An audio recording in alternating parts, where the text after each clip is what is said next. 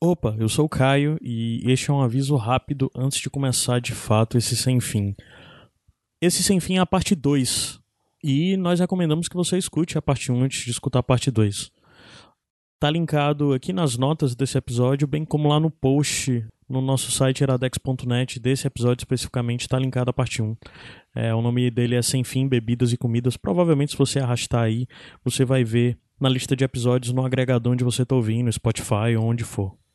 E para você que é novo aqui, não acompanha o Iradex, eu tenho que te explicar o que é o Sem Fim, que talvez sou estranho, por ser um episódio sem edição, a conversa do jeito que foi tá no ar aí, e também é um podcast que às vezes termina do nada, porque o Sem Fim é isso, é um programa meio incidental que a gente tem, sem formato, onde às vezes nós experimentamos coisas diferentes.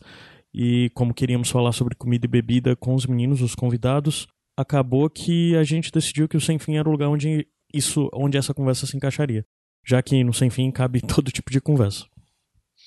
Depois que você escutar tanto um como a parte 2, ou só a parte 1 ou só a parte 2, diz pra gente o que achou.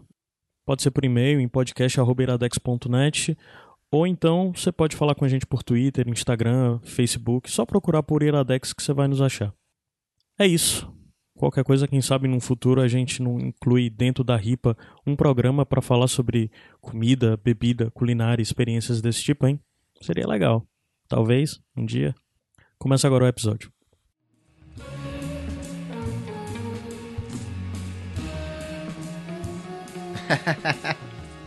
tu tava com o João lá, né? Na feira? Foi, foi. Tava com o João. A gente escreve junto no jornal. É, eu tô ligado. Eu tô ligado. Ele, a Carol também escreviam um tempo, né? É, é. Eu conheço o João há muito tempo também. Serginho, que cerveja é essa? Essa aqui é a Leopoldina Vitibia. A gente falou sobre ela, inclusive, Uhum. no episódio anterior. Ela é uma cerveja que vai casca de limão siciliano e semente de coentro. Então ela vai Previously. ter essa... Vai ter esse on Iradex sem fim. Não, pode falar. Porque não vai sair. Seria massa que saísse aqui, mas não vai sair. Ela é muito gostosa. Ela tá dublando, tá? Assim, faz aquela, aquela gavetinha em É. inglês, assim. Por que, Ela é muito por que ela tá harmonizando? Porque assim, na outra vez, fizemos um trato que Sim. hoje eu ia trazer comida e o Renato trazer o vinho. Sim. Ah, O Serginho teimoso também trouxe cerveja. Ele não quer ficar por baixo, percebeu, Eu, Renato? eu percebi que ele veio Não, armado eu achei que fosse pra trazer tudo, todo mundo. O Renato trouxe aqui um vinho pra gente, que ele vai já falar sobre ele. E o Serginho trouxe cerveja. Mas antes ele me perguntou o que, que eu ia servir. E a gente tá comendo uma massa ao pesto. Por que, que essa cerveja combina? Primeiro lugar, o peixe tá muito bom. Muito, muito bom. Muito Gente, eu- bem eu- feito. Ela vai, vai fazer, ah, que você não gosta, eu lá, lá, lá, combinei lá. com ele aqui uma coisa Tá vendo? pra ele elogiar. Ela vai ficar nessa... Tá, tá bem, depois eu te pago. Essa moça tá carente hoje. É. Hoje? Hoje? Daí, então, essa cerveja é uma cerveja de trigo, só que não é de trigo alemão, ela é de trigo do estilo belga, tá? Não é que o trigo é belga, é que o estilo da cerveja de trigo é de um estilo belga. E Eu ela vai... aprendi no episódio passado qual era a diferença vai- entre o Weiss, Weiss. Weiss, E Wit. você quer dizer Weiss, Weiss e Witbier. É porque o W pra gente parece muito, vem muito do inglês, é muito com som de UA, né? E pro... Lá pra Uhum. Mas é mania, eu já ouvi Alemanha e várias vezes. Todo mundo fala Weiss, eu já sabia e a gente fala. É isso. É, daí ela vai, essa adição de casca de limão siciliano e semente de coentro, e ela vai passar essa citricidade. Não- o, a semente de coentro não tem nada a ver com coentro folha, Uhum. tá? Ela é bem diferente. Beleza que a semente é a mesma planta, mas ela tem um cheiro de limão mesmo, limãozinho, um taiti. Tanto que em tempero a gente encontra a semente do coentro É, exatamente, é muito diferente do, É. do- da folha. É, ela parece uma pimentinha, como se fosse pimentinha cinza. Como se fosse pimenta do reino, só que da coloração cinza. Daí, por que que eu achei que funcionaria? E de fato funcionou aqui. Se não funcionasse, eu ia dizer, que nem eu fazia nos jantares da Turati, eu diria. Que não, funcionaram, não funcionou tão bem. Aqui não tem muito erro. É uma cerveja que tem a base de trigo e a massa, então isso já essa, base ela vai passar essa, essa sem- semelhança de textura até. É, ela tem essa coisa herbácea, essa coisa cítrica que casa muito bem com o manjericão, claro, né? E essa untuosidade do... Tu colocou parmesão né? Coloquei. Então, do, do azeite do parmesão, ela vai ser quebrada pela carbonatação da cerveja. Você, ela, você, você nota que ela tem um, ela explode na boca, essa carbonatação dela. E ainda mais nessa temperatura, né? Que ela tá em temperatura bem mais, mais elevada, mais ambiente. É, a gente tá tomando cerveja aqui em Daí- temperatura ambiente. Não tá tomando gelada como. E vocês estão gostando ou estão achando ruim?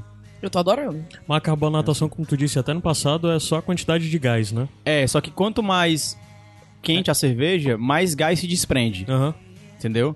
Como ela tá bem, bem é, temperatura ambiente, eita, já vai aqui começar aqui ó, a disputa aqui. O E Renato aí- tá abrindo vinho. E é uma cerveja com pouco álcool, que a gente não vai, que a gente não vai nesse, nesse caso, a gente vai até colocar, vai comparar com vinho, vai ser interessante, porque o álcool do vinho que vai fazer, talvez faça esse papel de tirar a untuosidade da língua. No caso da cerveja é a carbonatação. Ai, gente, E é por isso. Assim, E acidez também? vocês que estão ouvindo, vocês que lutem, porque aqui tá muito bom. E a gente vai ficar falando de boca cheia mesmo, viu? É. Desculpa aí, moçada. Se fosse vídeo, dava pra pelo menos passar, passar as legendas, né? Todo mundo acabou com blá, blá, blá, mas tinha a legenda. Aí fica o silêncio. É mesmo, é mesmo. É, Serginho, da outra vez a gente falou um pouquinho sobre o que é uma cerveja boa, o que é uma cerveja ruim, e isso tem vários fatores, não é tão simples assim, depende de quem bebe também. E a gente tava falando do que a gente considera cerveja boa, e tu falou, ah, mas cerveja tá gelada, você tá com sede, vai bebendo. E aí, hoje eu tava começando a falar disso, fala um pouquinho, que a cerveja tá na temperatura ambiente, ou ela é gelada, o que é que influencia a temperatura da cerveja? É, tu fez a pergunta lá e eu acompanhei um pouquinho. Acho que um cara falou sobre temperatura mesmo, de, de, de serviço e de, e de guarda, né? É, a temperatura da. Cerveja é bebida pra beber em temperatura um pouco baixa, não muito baixa. Porque normalmente a cerveja é refrescante, normalmente. Eu trouxe uma última aí pra gente beber, é uma surpresinha, que ela tem seus 12% de álcool. E a gente vai testar beber ela mais quentinha. Calma que eu tô falando, a- assobiando e chupando cano aqui. Ela se apresentando. Daí. É pra- Vou provar. Que era pra Tá me passando vinho, eu também achava que era pra É, brindar. isso aí. É, é, tá passando. Por enquanto tá meio confuso esse Daqui- começo, porque as daqui a- pessoas estão se servindo umas às outras, tá É. o pessoal botando comida no prato, Delicioso. tá gente mastigando. Botando a cerveja no prato, botando a comida no Esse copo. vinho é delicioso, inclusive. Eu tava bebendo primeiro a cerveja do Serginho, que ele falou no começo, agora provar o vinho que o Renato trouxe, mas depois o Renato fala do vinho. Ah, vai, e, vai e como é um jeito e de colocar como, mais um pouquinho de massa no meu prato pra ver se combina. é, com- e como e como é que harmoniza, cara? A harmonização é o seguinte, você prova a bebida, eu, eu costumo provar a bebida antes. Daí você analisa a comida, você pergunta pra pessoa o que é que tem na comida, né? Normalmente você é, pergunta, ah, vai esse ingrediente, não sei o que, não sei o que. Pra saber onde você tá, tá, tá se metendo, né? Até porque você não pode morrer se você não sabe o que tem na comida. Vou fazer essa pergunta. Não, E a- e a- temperatura, que depois eu pergunto. Tá, e aí só terminar a harmonização. Daí você coloca a comida na boca, mastiga e coloca a bebida por cima. Parece essa gosmazinha meio Ah, esquisita, entendi. mas é isso que se faz mesmo. Você mastiga um pouco e joga a bebida por cima pra ela interagir na sua boca mesmo. É sobre Eu temperatura. discordo. Hã? Ah, é? Eu discordo. Tu prefere, tu prefere Depois, a, a harmonização é Pode falar mais prato só, Renato? A harmonização é muito mais na cabeça Sim. do que fisiológico. Sim. Porque se fosse fisiológico, se você pensar que se você colocar essa comida e esse vinho ou essa cerveja no, Fica liquidi- matemático, né? no liquidificador e, e bater, seria a mesma coisa que você tá dizendo. Inclusive, não isso, é. uma, isso é uma piada recorrente que eu uso com as pessoas. Quando as pessoas dizem, ai, cara, eu gosto muito agora, queria agora com uma comida tal, um, um não sei o que e tal. Eu disse, cara, pô, pensa na tua comida ideal: bebida, comida, sobremesa. Aí ele, porra, não sei o que. O cara, porra, encher a boca de, de saliva tudo. e tal, não sei o que. O cara bate no liquidificador agora e come isso. Pronto. Exatamente. Acaba sim, sim. totalmente. Então a harmonização não é fisiológica. Não, a não gente é, pensa não é. que sim. Não é, A gente fato. pensa que sim. A gente é muito iludido em relação a isso. Muitos livros didáticos, inclusive, falam, trabalham isso, de que você tem que ter um pouco de comida na boca e você joga o vinho. Bem, se, se, se você está defendendo que o vinho tem diferenças de terroir, de clima, de solo, Aham. de tudo isso, ao ponto de você identificar características diferentes de um local para o outro, quando você pega isso e coloca uma comida e mistura isso tudo, é óbvio que não tem como você decifrar esse tipo de coisa. Você vai num restaurante para entender a filosofia do chefe ou a matéria-prima que ele utiliza Sim. e que é sensível a grandes variações. Se você joga uma, uma outra coisa e mistura tudo isso na sua boca, é óbvio que você não está percebendo um nem o outro. Então, é, normalmente a, a, a mecânica da harmonização é feita muito mais cerebral. O sentimento que você tem quando você prova o vinho, aí você prepara a sua boca entendendo as características dele. Normalmente o vinho refresca, provoca salivação, porque é uma bebida que tem o pH ácido. Isso faz com que você tenha vontade de comer alguma coisa, e aí você come alguma coisa e você percebe o máximo, ou seja, a sua boca está preparada para apreciar o alimento. E aí quando ele entra, você tá com o máximo de atenção, porque você já se se ateve ao, ao, ao líquido. Uhum. E ele já se foi, já deixou a informação de prazer na sua cabeça. E aí você consome aquele alimento e ele vem naquela mesma intensidade, naquela informação que ele tem, que, que é o que você buscou, e ele provoca uma sensação diferente, mas dentro da linha do, da alimentação.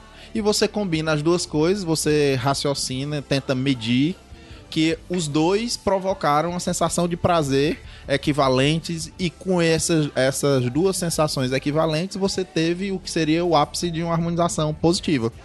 Porque isso pode ser negativo. Quando você cria uma expectativa muito grande em relação ao alimento, que o vinho, por ser muito bom, aí dizem que o vinho atropelou o prato, ou o prato atropelou o vinho, é quando você cria uma expectativa muito grande em relação à combinação e um dos dois choca, um dos dois marca muito mais, isso faz com que você perca a atenção em relação ao outro. Então você paga por um prato e um vinho e você só percebe um dos dois.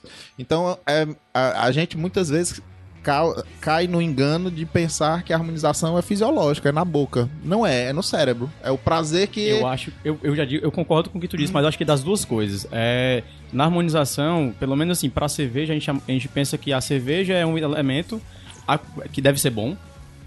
Uhum. A comida é um elemento que deve ser bom também. É difícil uma coisa ruim com uma coisa boa dar certo. Daí você- essas duas coisas isoladas têm que ser melhor ainda do que elas sozinhas. Uhum. A junção das duas.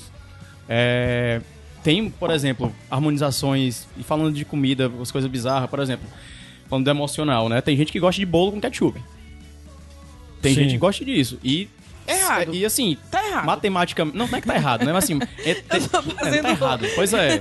Mas Não, assim, se você pegar uma cartilha de harmonização, assim, você vai pegar coisas equivalentes, vai ficar esquisito, entendeu? Vai ficar esquisito. Tem coisas que a gente consegue seguir. Acho que tem o lance de atropelar, então esse, esse atropelo é, são intensidades diferentes da comida e da bebida, que são, é uma matemáticazinha que você faz. pra- mesmo considerando, claro, muito emocional.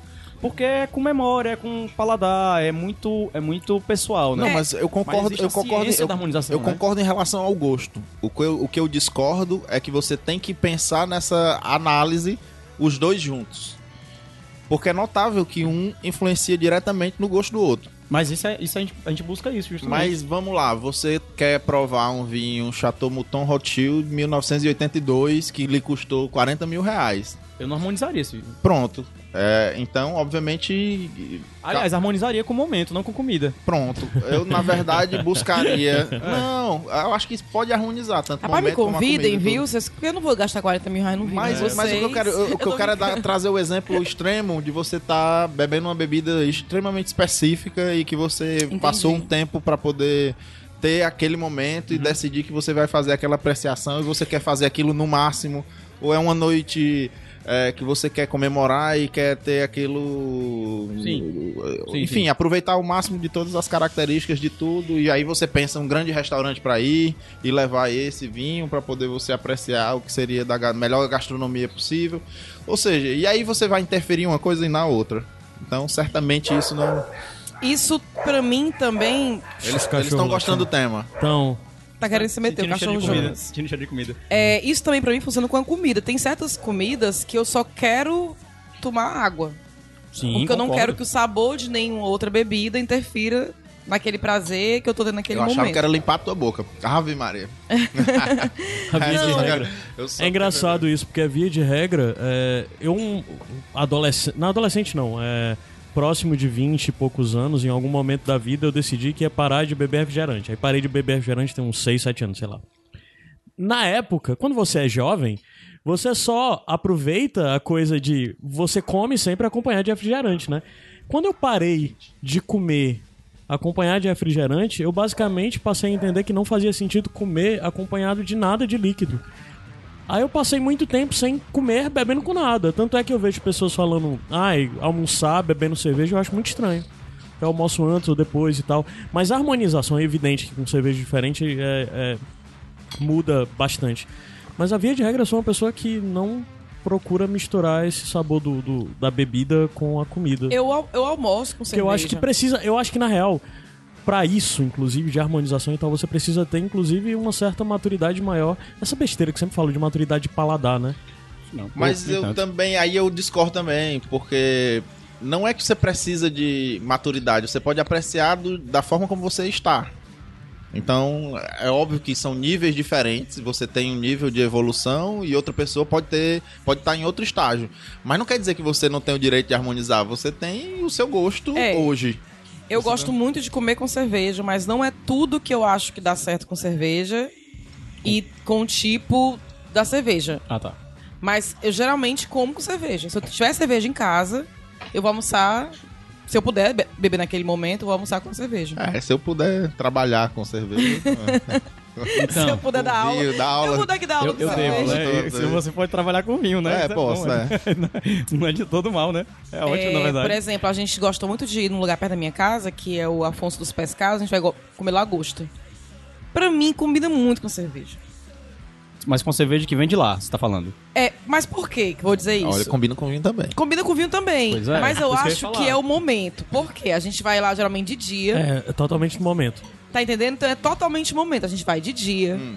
Fortaleza é uma cidade quente. Hum, Então a gente tá ali, pede aquela lagosta. Que. Que vem com muito alho. Hum. Aquela coisa bem gostosa. E vem a cerveja só pra arrematar. E pra mim, na boca. É como o Renato falou, aquela experiência, você tá comendo aquilo, é muito gostoso. Aí toma a cerveja depois, é muito gostoso. Não tá ali roubando o sabor do outro, tá ali complementando, mas eu acho que tem a ver com o momento. Já fui mais, em compensação, já fui em jantares que eu comi a lagosta no restaurante, tomando vinho, e foi delicioso também. Mas o, o negócio da cerveja, que pra mim combina com a lagosta, é, é aquele momento que a gente tá ali naquele lugar, naquela mesinha de plástico, na rua, comendo lagosta, entendeu? Tomando a cerveja. Que preconceito contra o vinho.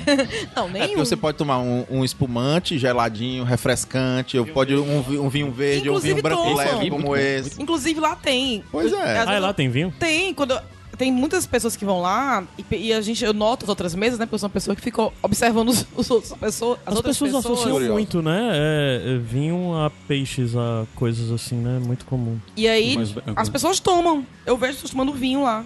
Vinho, espumante, eu vejo. É bom. Eu acho que é mais pelo momento. Geralmente eu tô com a- com a galera que gosta de cerveja, então eu acho que Pronto, tem isso. Aí eu concordo, lógico. Aí sim, sim. Tem todo esse momento. É o Cara, ambiente. É porque assim, as tem, é, é esse lance do, do subjetivo pra, pra harmonização. É claro isso, assim. É, é. Às vezes você Sempre gosta de uma é. coisa, às vezes você gosta de uma coisa e não gosta dela, dependendo de onde você tá, com quem você tá. Sempre é. E Mas a gente eu- tem liberdade pra gostar de tudo. Exato. Cada um tem. Mas assim, eu tava falando, eu falo mais assim, porque até a harmonização tem. É, a, gente, todo, a galera estuda isso, né? Isso tem que ser padro- é, é padronizado até certo ponto. Então, nesse, nesse, nesse sentido que eu falei dos elementos, de um mais, um, mais um dá três, saca? Não é? Pois É é. nesse tipo de coisa. Não, Cê- o que, eu, o que eu acho é o seguinte: normalmente a harmonização tem que ser feita pra evitar erros. Claro. Aí um grande exemplo, você tá, você pede um café expresso. Aí você prova a primeira vez, você diz: "Poxa, tá muito amargo esse café". Então eu vou colocar um pouco de açúcar pra poder amenizar o amargor dele. E aí você vai colocando e vai provando até chegar ao ponto que você diz: "Pronto, ele está ótimo, eu vou tomar ele". E aí depois do próximo gole, você olha pro lado e tem aquele chocolatezinho, aquele biscoitinho, e você vai e come. Aquele biscoitinho tem uma quantidade de açúcar absurda, que aquilo que você colocou no café vai praticamente ser irrisório. Uhum. Então teu cérebro, quando você volta pra tomar o café, ele tem o gosto mais amargo do que o original. Então você toma logo um susto com isso. É basicamente o que acontece se você tiver um alimento que pode interferir diretamente no gosto do vinho. Negativamente. Aí eu digo vinho, digo cerveja, digo qualquer coisa. A nossa boca, ela fica preparada ou saturada de algum componente que se a gente utilizar isso errado, e é por isso que muitas pessoas dizem que vinhos tintos não se comem com frutos do mar, porque frutos do mar tem uma quantidade de ferro alta e isso pode causar um gosto metálico, porque os vinhos tintos têm um componente chamado tanino e eles interferem, eles são se agridem mutuamente e causam uma sensação desagradável. Então é muito por isso que dizem que vinhos brancos é que se harmonizam com peixes e frutos do mar. por causa dessa quantidade de ferro, da quantidade salina de, de desses componentes Engra- marinhos. engraçado que a gente tá aqui queimando uma pauta que vocês nem sabem ainda, mas eu fiz aqui uma, uma Ah, listinha Ah, de segredo? assuntos. Não, eu fiz uma listinha de assuntos e uma dessas listas, que eu, um dos assuntos que eu coloquei é justamente a parte que da comida ter tudo a ver com a bebida. E a bebida com a comida, não não no sentido de que precisam do outro. Você pode beber e você pode comer sem bebida alcoólica. Mas como essa junção dos dois faz com que tudo fique mais, mais gostoso, dependendo do. Né? Se você souber escolha da- harmonizar, é. da escolha e tudo mais. Mas a gente tá fazendo nesse, nesse episódio a mesma coisa que a gente fez no passado. Que é começar a falar a temperatura de cerveja e falar de passar. outra coisa e não falar a temperatura. E as pessoas perguntaram, porque realmente ficou faltando. Então termina só aquela parte da temperatura. Tá, são, são- vamos, vamos pegar assim três fatores que não são não são leis, tá? Mas no geral funciona.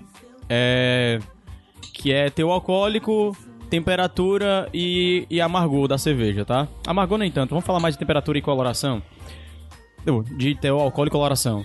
É, se a cerveja tem 5% de álcool, serve ela a 5 graus. E assim por diante. É, Não, peraí, é, é pra, pra aí, leigo. Se ela tiver quantos? 5% de álcool. Segue. 5% de álcool, 5 graus Celsius. 6, 6 graus. 6, 7 de álcool, 7 graus. Então, quanto mais alcoólico eu Não, posso diminuir... cara, eu tô falando isso. Isso é uma forma dos leigos, da galera que é leiga, Grosso modo, conseguir grosso se modo. guiar, Sem entendeu? precisar- A grosso modo. Porque ela tem uma. A toda cerveja tem uma faixa de temperatura ideal mesmo, assim. Eu falo isso a grosso tipo, na verdade, cada estilo. E tem estilos que são.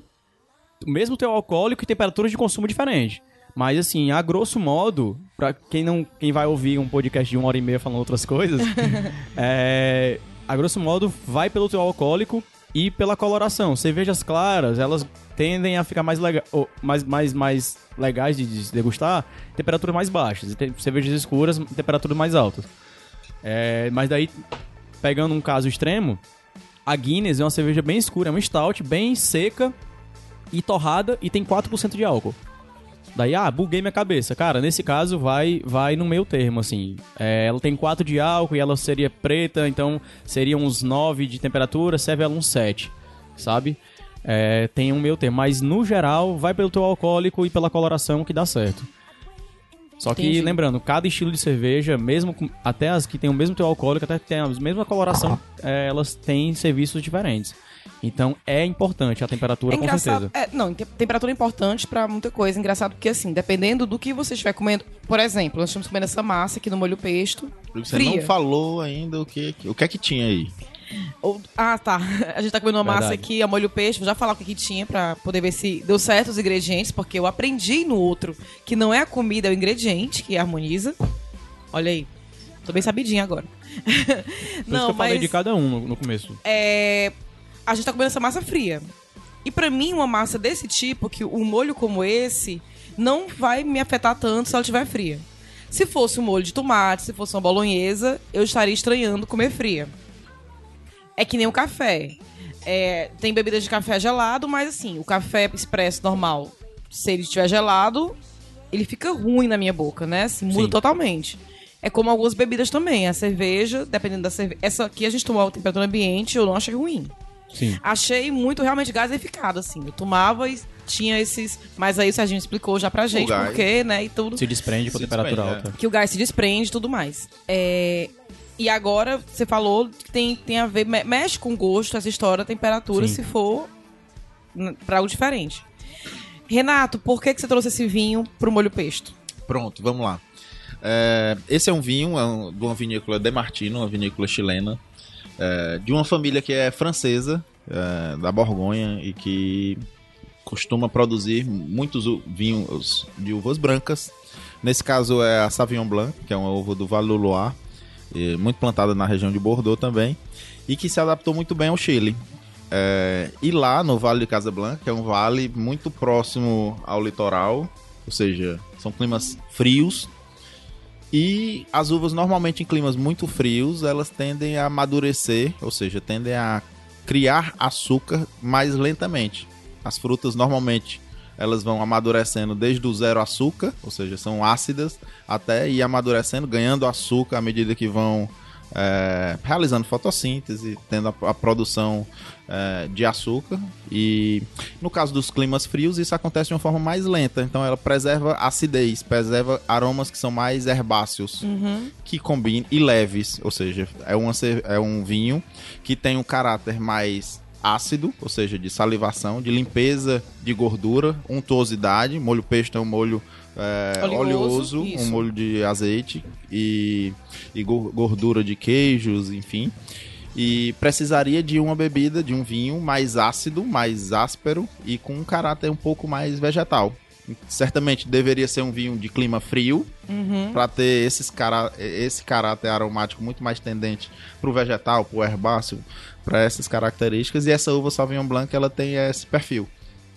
Normalmente em climas quentes ela cheira muito a maracujá, a lixia, a aromas florais. E em climas muito frios, a aspargos, a pimentão, a, a- aromas que são mais vegetais. Que é esse caso, por isso foi a escolha para harmonizar com o molho pesto.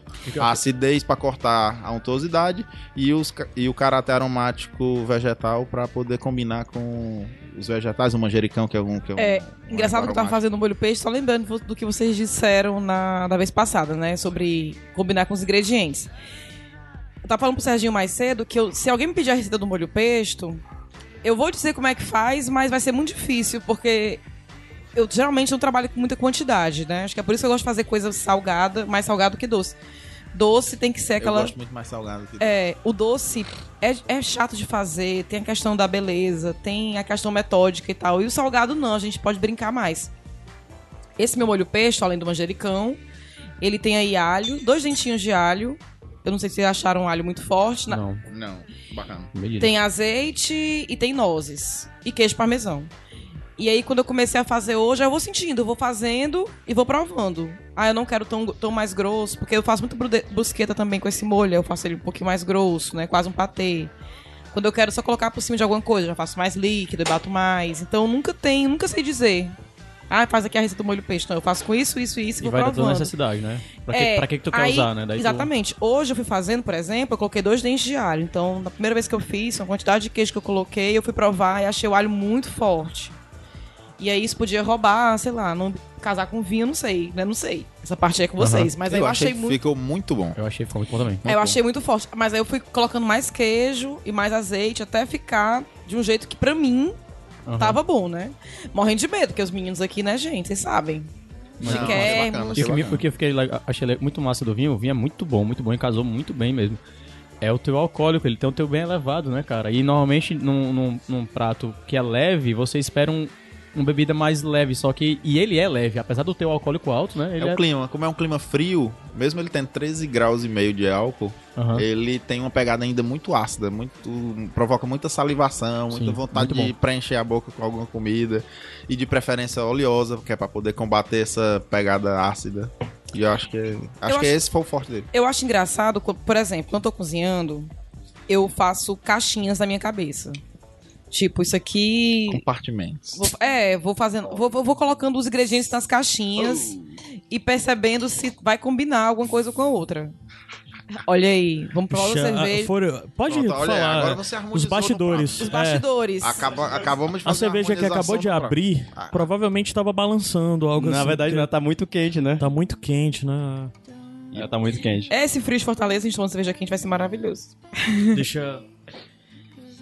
Harmonização no prato. É, Literalmente. Não, Então, os belgas têm o cozinho de la bière, que é Eu cozinhar. acho. Não, galera, eu tô só vai tirando ficar, onda. vai isso ficar uma delícia. É, não, quando eu tô cozinhando, eu coloco os ingredientes nas caixinhas pra ver o que combina com o que antes de colocar no prato, né? Não vou sair. Não vou sair colocando ketchup no meu bolo, né, gente? Não é bem assim. Mas. é, eu acho que quando a gente vai harmonizar alguma coisa com bebida ou comer com bebida, a ideia que eu tenho na minha cabeça, a minha ideia de leiga, né? Que eu não, não, não, não sou profissional aí da harmonização como vocês, é que a bebida ela tem que abraçar aqueles ingredientes. Sabe, como se fosse assim um conforto. Ah, isso aqui tá Concordo. muito ácido. Mas eu depende do pro- quem é protagonista, às vezes. Às vezes você quer. Pra não roubar. Quem é, o- quem é o mais importante pra você? É aquela comida ou é aquela bebida? Entendi. Que ele falou. O vinho é mais importante do que a comida. Então eu vou levar o vinho pro restaurante para que o restaurante se a- que vá se adequar ao vinho. O vinho já tá pronto. Aham. Daí não, é, é o prato da minha avó, a receita da minha avó, que tal, assim, assim, assado. que ela. E eu vou escolher a cerveja pro prato dela, diferente. Você já Entendi. tem um Sim, prato perfeito. escolhido Perfeito. e vai escolher a bebida. Ou você já tem a bebida escolhida e vai escolher o prato ou vai É- é que cozinhar nem- pra aquilo. É que nem Depende aquilo muito da assim. ocasião, perfeito, perfeito. Eu não quero que. Eu tô comendo esse molho pesto, pressão. ele é um pouco ácido por causa do alho, e aí eu vou colocar outra bebida, eu quero que elas, não sei, casem, nem, nem que dê certo, né? Hoje, na minha opinião, assim, de gosto, minha opinião é de gosto. Tanto a cerveja que o Serginho trouxe como o vinho que o Renato trouxe, combinou muito bem com o meu molho pesto. É, o muro é, é largo, viu? A mulher ficou bem confortávelzinha em cima do muro. Hã? O muro é largo. o muro é largo. O muro é largo porque... Porque eu não, eu não, fiquei- eu não escolhi Ah, nenhum sim. nem outro. É, Não, uma mas. nem outra, ela ficou bem confortávelzinha, deitadinha em cima do muro. Não, não, a questão não é essa. Na Não verdade, Mas tudo bem, isso mesmo. isso eu mesmo. acho que os dois casaram muito bem. Eu também Só gostei, tem também uma- gostei Eu só dois, tenho ó. uma coisa. Eu, Eu gostei mais. fácil do- a cerveja. Eu gostei mais de beber o vinho só porque ele tava geladinho. E tá calor. Serginho, tu tá segurando muito E essa porque cerveja, é não é melhor tu ir no banheiro não, deixar sair o excesso dela? Tá de boa aqui, vai Tá? dar certo. Hã? Tá de boa. Vai, vai dar bom. Eu segurando assim, eu, eu tô. Eu tô. É, vocês estão entendendo que aconteceu um desastre, né? Eu tô Então, tentando equalizar, tentando equalizar a, temper- a pressão de dentro Ah, e de tá. fora. Tá soltando aos poucos. É, tá já que o Serginho falou de temperatura, para o vinho, Renato, a temper- temperatura de armazenamento, armazenamento Hum. né? Assim, lá em casa eu tenho uma adegazinha pequenininha. E na minha cabeça, tô fazendo certo, deixando como eu faço. Quais são as dicas para armazenar vinho em casa? Pronto, vamos lá. Na verdade, o grande mal que a temperatura pode causar ao vinho é se houver uma grande oscilação de temperatura. As- os líquidos eles têm, eles se expandem ou se contraem à medida que a temperatura vai aumentando ou diminuindo. Então, quando se imagina é, um vinho a qualquer temperatura, contanto que ela seja equilibrada, esse vinho está sendo minimamente bem conservado. Uhum. Vamos lá. Quanto menos temperatura equilibrada existe, obviamente, como em todas as reações químicas, quando menos temperatura tem, ela, a reação química ocorre de forma mais lenta. Então, o ideal seria algo em torno de 16 graus equilibrado.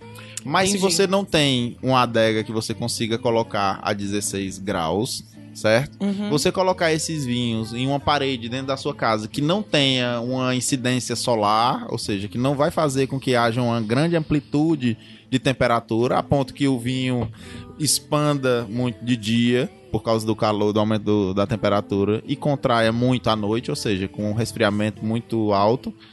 Se não houver essa grande variação de temperatura, ele, se- ele fica muito bem acondicionado. Então, fujam de janelas, de paredes que têm exposição solar muito alta. Se você colocar esse vinho guardado em qualquer canto, você tem aí possibilidade de ter ele por 6, 7, 8 meses e sem ter grandes variações de, de, de qualidade sensorial O bom é dele. que a minha adega, ela chega a 16 e tudo, mas ela é na sala, perto da varanda, ou Aí seja... ela é de 16 para 24, depois ela vai para 16 de Ou novo. seja, não é um bom lugar. Exatamente, exatamente. Na verdade, você tem um mecanismo que pode ser bacana se ela, se ela não está sendo influenciada, ela vai conseguir manter os 16. Mas E- se ela sofre algum tipo de, de incidência solar, ela vai. Aí sim. Isso sim provoca mal. E outra coisa, posição da garrafa. Ok. O Serginho tá falando agora, o Caio, ele pediu pra gente colocar uma cerveja na geladeira e pediu pro Caio trocar a posição. Então vai já voltar pro Serginho, mas só perguntando aqui pro Renato. Garrafa pra guardar garrafa, deitado ou em pé? Vamos lá. Vamos lá. A rolha é um. Ela é retirada da casca do sobreiro. É um material elástico. E é elástico enquanto tem algum tipo de umidade.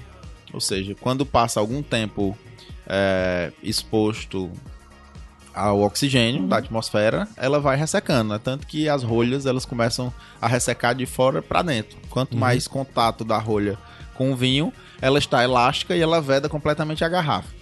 Se eu tenho uma garrafa que ela fica em pé, a rolha não tem contato nenhum com o líquido. Logo, ela vai fazer com que ela perca a umidade mais rapidamente. Perdendo a umidade mais rapidamente, ela não consegue vedar 100% a garrafa. Hum. E acaba que existe uma troca de oxigênio do ambiente com ah, o líquido e isso proporciona um envelhecimento, uma oxidação da bebida mais rápida do que o normal. Tanto Então, vinho deixa supermercados, deitado. vinho deixa deitado. Na verdade, existem pesquisas que dizem que ele tem que passar quatro meses deitado e oito meses em pé no ano. Ou seja, que é só, o, te- que é só o tempo de. Mas, obviamente, isso aí são É, lá não vai otimizações passar. de estudo. não vai passar lá em casa. otimizações de estudo. É, O que eu acho é que se você vai preservar ele por pouco tempo, seis, oito meses, um ano, eu acho que ele ficar deitado não corre risco nenhum. Porque enquanto tiver contato do líquido com, com, Com a rolha, rolha. vai permanecer em, em eu te- atividade elástica. Deixa eu te perguntar uma coisa. Quando, Pergunte. quando eu, eu adquiri essa adega lá em casa, me deram uma dica. Eu fui, eu fui guardar vinhos tintos e, e brancos. Aí me deram uma dica que o, o- Eu não lembro mais agora. Que o branco estar mais pra cima e o tinto mais pra baixo. É o contrário. É o contrário, né? É. E pode ter sido isso, Porque o frio desce Uhum. e o quente sobe. Então, a, a tendência é que a parte mais baixa da adega seja a parte mais fria. Então os, os brancos, brancos, abaixo e os tintos pra Os cima. Então, pra baixo, é os verdade, não era mito. Não, Taça. não era mito. Não era mito, mas também não é uma coisa, ó meu Deus. É. Vou estragar meu vinho porque Quase eu... tudo é nesse nível. Quase, sinceramente, quase tudo é nesse nível. Se você for ver os puritanismos do vinho, é, você vai ver que existem mais de 300 taças para vinho. Vou aproveitar o link aí das taças. Aham. Existem mais de 300 taças para vinho. E eles dizem que existe essa quantidade imensa de taças porque é, a forma como a boca do vinho é desenhada vai fazer com que o, aquele vinho vá se deslocar mais para o centro da sua língua e não para a ponta da sua Gente. língua. Ou seja, a gente tá falando de coisas que dificilmente a gente vai, A gente vai parar notar. parar para analisar dessa forma. Eu tenho lá em casa taça pra vinho tinto e taça pra vinho branco. Pronto, só precisa disso. A taça pra vinho tinto é mais larga. ou uma ISO. Ou uma taça ISO, que é essa taça que, que Serve o Serginho tá tomando, que serve pra todas as bebidas. Quando você vai pro concurso, cerveja. você vai pro concurso sommelier, você faz todas as provas em Destilados- taça destilados, ISO. Destilados, também. exatamente. Na daquela degustação que eu fui que você fez, eram umas tacinhas dessas Exatamente. Porque é, Vou linkar no- nas notas aí também no coisa uma imagem, Uma ou algo imagem. assim, alguma coisa sobre o que é essa taça ISO. Pronto, isso. também. É. Renato. ISO, ISO é, ISO é uma instituição internacional, né? Não, sim, sim. Daí É, é, sim. uma taça que ela foi criada com essa instituição Aham. com, pra padronizar degustações de bebidas em geral. Acho que Aham. começou pelo vinho, na, na verdade, só que todas as, as bebidas em geral. Todo, tudo que é bebida. Mas assim, desculpa, é uma taça pra todas as exatamente, bebidas? Sim, exatamente, Uma taça exatamente. com medidas padrão. olha, essa eu vou, aqui. eu vou Porque aí a análise isso, é fica justificado, econômico, sabe? Entendi. Sim. Né? Entendi. Mas porque eu sou fresca, eu gosto de ter as taças. Por que, que Eu a taça... também gosto muito de taça, mas gostava. Hoje em dia eu já, já reduzi muito questão de coleção e eu trabalho brancos e bebo quase tudo brancos e espumantes em taça de branco também. E bebo tintos em taças um pouquinho maiores. Por- é, Normalmente por essas quê? diferenças existem por quê? Eu vou Ah. dizer, vamos lá. Diferença básica entre vinhos brancos e tintos. O tinto precisa ter na sua produção a maceração, ou seja, o contato na fermentação das cascas. Então ele extrai um componente chamado tanino, que é aquele que dá ao vinho tinto aquela estrutura, aquela secura na boca, faz com que o vinho tinto seja mais pesado e às vezes a gente até associa isso ao amargor. Pois bem, esse componente ele retém aromas. E por isso o vinho tinto tanto é servido a temperaturas mais altas, porque componentes aromáticos precisam de calor para se desprender. Quanto mais aromático é o vinho, menos temperatura ele precisa. Logo, vinhos brancos precisam de menos temperatura para exalar os aromas dele. Entendi. Porque entendi. como são muito mais aromáticos, ele a baixas temperaturas já consegue exalar. Os vinhos tintos precisam de mais temperatura, precisam de mais energia para poder desprender os componentes aromáticos. Aproveitando o gancho, Serginho, os copos da cerveja? Fizeram essa pergunta aqui. Pronto. Qualquer copo americano serve? Ou cada cerveja tem o seu copo? E aí, como é? Depende Cara, do boteco. É, depende do boteco. é, é, eu, lá no Senac, uma- a aula que eu dou, inclusive uma das aulas que eu dou lá... reference. É, reference. Peraí, president. É, lá no Senac, uma das aulas que eu dou, inclusive, é sobre copos de cerveja. Eu falo sobre todas as características dos copos, falo de espessura de vidro, tipo de material, falo do- da altura, é, formato da boca, se tem pé, se não tem, se é taça, né, se é copo. Pra no final dizer que isso Que não faz. importa quase nada. Porque eu falo sobre a história, porque cada copo foi, foi criado, porque que tem um formato, tem as ondulações e tal. Que é importante o cara saber disso, de onde é que veio. Pra Uhum. ele depois desconstruir isso tudo. Sim, sim. Entende? É, Perfeito. o que eu faço é, é o que ele. que todo mundo acha que na bebida faz, é ter uma taça ISO pra você provar tudo. Ah, eu tô abrindo uma garrafa sozinho em casa. Eu encho um terço de taça ISO, provo ela, e o restante eu coloco ou bebo no gargalo, ou eu, ou eu provo em qualquer outra taça que eu quiser. Essa aqui é tua? Essa é a minha, essa é a minha. Já sei, vou roubar. Cabe da minha bolsa, bem pequenininha, minha bolsa Olha é aí, grande. maravilha. mas, mas é meio que isso. Tem copo pra cada estilo, tem copo. Tem, tem. Na Bélgica, cada cervejaria tem seu copo. Tem copo pra cada estilo, mas no frigir dos ovos, se eu tomar aqui uma. Vou tomar aqui uma Guinness. Vai no se embriagar do copo. mesmo jeito. É, cara, porque assim, o- os, copos, os, os copos de cerveja que são do estilo da cerveja, normalmente eles são feitos pra ser enchidos até o topo. E copo cheio até a borda não serve pra análise. Uhum. Talvez ela, talvez não, ela vai melhorar com o tempo no copo, depois da metade pra baixo, o copo vai se comportar melhor com a cerveja, aliás, ao contrário, a cerveja se comporta melhor dentro do copo e tal, mas ele realmente é cheio até a tampa, até a borda, então isso não vai ajudar em nada a análise. A taça ISO é boa porque você enche um terço dela, que é a medida ideal pra você degustar. E aí independe da bebida. E, por exemplo, um copo de Weizen, que é aquele copão de 680ml, que vai uma garrafa inteira e tal, que tem um serviço de sacudir a garrafinha pra liberar o depósito de levedura no fundo. Não tem como você sentir o- plenamente os, os aromas dela. Porque ela tá cheia. Às, às vezes a espuma cria uma- um. Um. Isolamento. Ah, não, às vezes ela passa do copo. Às vezes fica, fica um, um- um montinho de espuma acima do copo. Então você não tem como sentir o cheiro legal disso E o tudo. lance da espuma, porque o pessoal tende a colocar cerveja tentando colocar menos espuma no copo. Não, precisa de espuma sim. Precisa de espuma. É, a gente falou sobre isso, sobre alguns mitos, né? A gente chegou a falar Uhum. Sim, sobre sim, isso, sobre liberar o CO2 da cerveja para não, não lhe causar empachamento, né? Mas fora isso, a cerveja ela tem que soltar borbulha porque a borbulha, a bolha de, de gás não é só CO2, é gás e ga- gás CO2 e gases aromáticos. Então, a bolinha que explode na formação da espuma, ela vai jogar aroma pro teu nariz. É verdade ou mito? Uma vez eu postei uma foto de um copo de cerveja num bar e tinha umas bolinhas. Alguém falou, e o copo tá sujo. É verdade. É verdade? É verdade. Ih, É, porque aquelas bolinhas ali, vai falar, falar chatamente, aquela bolinha ali é, um, é, é que tá indicando que tem uma poeirinha dentro lá, ou pode ser até um copo limpo, sem poeira, mas que a pessoa enxugou, aí deixou fibra de, de pano ou Entendi. fibra de papel, acontece, e ali vai gerar um ponto de nucleação. Ponto de nucleação é o quê? Quando o CO2 dissolvido tá lá, encontra um lugarzinho que ele consegue se desprender, ele vai crescendo a bolinha e ela fica ali paradinha. Uhum. É, e aí indica assim que o copo tá sujo. Mas não necessariamente sujo de sujeira, talvez com partículas. Entendi. Essa cerveja que tu trouxe agora, a segunda, a gente tá tomando a segunda cerveja que o Serginho trouxe, muito boa. Ela é bem mais complexa, muito cara. boa. Fruta... É frutada? Tem um cheiro É, ela, bom. ela tem um, um cheiro de frutas amarelas, assim, Uhum. e tem o estábulo que eu tava comentando sobre, Meu, sobre a- a- isso. meu né? laranja. tem, tem bastante, né? Ela é uma saison americana da Goose Island. É, a Sophie. Deve ter no São Luís pra comprar, tá? Essas, to- essas a Leopoldina e a Sophie eu comprei. no-.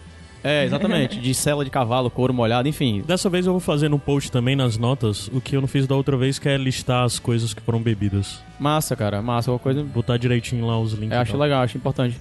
Daí o cara vai que, vai que tem algum rico que compra todas as cervejas, vai, vai ouvindo de acordo com.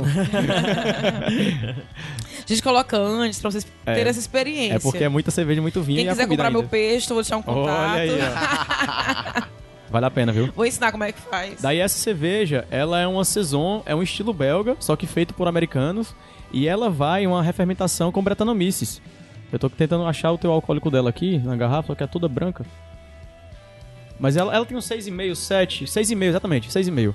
É muito gostosa. É, e daí o Brettanomyces é uma, é uma levedura que ela era meio selvagem né, nas antigas e agora domesticaram ela pra ela causar esses efeitos que a gente tava conversando, que é estábulo, algumas tem tipo de Brettanomyces que mas causa como frutas. assim, mas cerveja É. foi dome... o- o- a levedura foi domesticada? Como que isso E quer o- dizer? É- é, é, o no iog- sentido de ser reproduzido facilmente em Sim, outros é. ambientes que É, é não naturais. O assim? iogurte, ele é feito com bactérias, né? Lactobacillus. E o lactobacillus ele foi domesticado pra fazer iogurte do jeito que você quer. Hum. O Casei Shirota lá, ele isolou um tipo específico de lacto- lactobacilo e domesticou. A gente fala domesticado de uma forma mais mais comum, mas ela foi é, Mas é o lance de domada labora- variação e pegar uma coisa que Eles- funcione você melhor. pega uma cultura inteira, Aham. aí vai isolando vários tipos dela, aí você reproduz, aí contamina, aí você isola de novo, aí você reproduz, contamina, isola de novo até ter uma cultura pura, Uhum. que isso é domesticar. Uhum. Aí você consegue inocular o que, exatamente o que você quer em qualquer alimento que você queira, qualquer alimento fermentável, que você, que você queira produzir. Uhum. E na cerveja não é diferente. Aí nesse caso é, não, é uma, não é uma fermentação selvagem aberta, é inoculação de, de Brettanomyces também, além da Saccharomyces. Ela também, tu trouxe ela também pra harmonizar com o pesto. É, né? só Por que quê? ela não tem ela não tem a adição de nada mais frutas ou condimentos. Uhum. É, ela tem um condimentado meio de pimenta branca e Engraçado que ela tem esse gostinho de laranja. dá- tem, tem. E não tem adição do É, é, é, mas a laranja amarga, né? Aquela, aquela Sim, laranja meio sim. passada. É por conta do também. Uhum. E junto com a levedura de Saison também, que ela vai passar essas duas coisas. E eu trouxe ela porque ela também tem carbonatação bem alta, ela é uma cerveja clara. Raramente uma cerveja escura daria certo, eu nunca testei. Deu pra ver que ela tem carbonatação alta na hora que tu abriu, né? Exatamente. Porque a bicha tava quente, foi... Ela tinha. Ela, tinha, tinha, cara. ela tinha, alta, né? exatamente. É, diminuiu um bocado. Aí diminuiu um Inclusive, bocado. Um. O peixe do Serginho tá com molho de cerveja agora. Tá Aí tá delícia. ótimo. É... Ai, meu Deus, o que eu ia falar? Mas eu ia falar Emoção, da... da... Foi emoção. emoção. Não chora. Não, mas isso que... Tá, então, eu- pra mostrar que, assim, é cerveja de estilos bem diferentes. É, as- beleza que as duas têm uma origem belga, tá? Uhum. Só que elas são... têm uma complexidade de origem muito diferente, né? Uma é bem mais refrescante e a outra é bem mais complexa. Você fica pensando mais no que ela tá te trazendo. Às vezes você não tem nem essa, essa familiaridade com esse tipo de aroma. E as duas coisas harmonizam de forma diferente.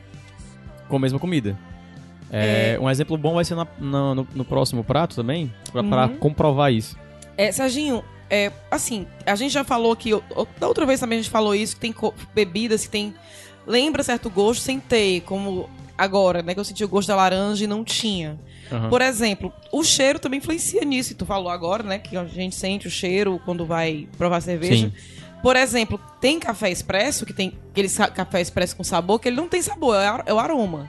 Né? Por exemplo, eu tenho aquelas máquinas Nespresso. Aí vem a cápsulazinha. Vanila, caramelo, chocolate. E não tem gosto de caramelo, não tem gosto de chocolate, não tem gosto de nada. São essências que eles colocam no na cápsula. Ah, então é, é um agente externo que vai gerar esse sabor mesmo. Exatamente. Tá. A gente toma, tá sentindo o cheiro do caramelo, sentindo o cheiro da baunilha e tá tomando café. O que a única diferença de um café para outro é na graduação se é mais forte ou mais fraco. Então, é, o, o que mais gosto é o arpédio. Eu acho que ele é, a graduação dele é 9, de uma escala de 0 a 10. E é isso, não tem o gosto da baunilha, né? É só um café mais forte mais fraco e tem essências de, de, de cheiro. O Serginho acabou de, de Não- fato, comer o macarrão do prato dele que tá cheio de cerveja. Eu tô que com derramou. faz tempo. Já, já falei faz- desde cedo que se cozinha com cerveja e e qualquer bebida alcoólica é alimento. Então, nas bebidas também tem isso, só o aroma vai influenciar. Obviamente, né? Que o aroma influencia no gosto e, e como é que é trabalhado isso. tem, tem, assim, é, ele vai falar do vinho, só pegando o gancho que ele já falou, que uma uva tem, às vezes dá cheiro de maracujá, de abacaxi, ou então dá cheiro de aspargo, uma uva, é uma fruta só. Uhum. Daí com a cerveja a mesma coisa, cara. A cerveja, ela, tem o grão torrado, que vai lembrar café, ela tem é, o lúpulo, que dependendo da, da espécie do lúpulo, vai dar frutas diversas, vermelhas, amarelas, cítricas, é, a fermentação junto com o malte vai dar frutas escuras ou então é condimentado e não vai adição disso. É porque quando você pega certos compostos, sei lá, um, acho que um composto bem isolado a gente fala bem é tipo cravo. Cravo ele tem um composto específico muito forte. Tem vários, só que um deles principalmente é muito forte. Só que esse composto muito forte do cravo tá presente em N coisas. Uhum. Em N coisas. O cinema é da, é da, é da canela. É, do cravo.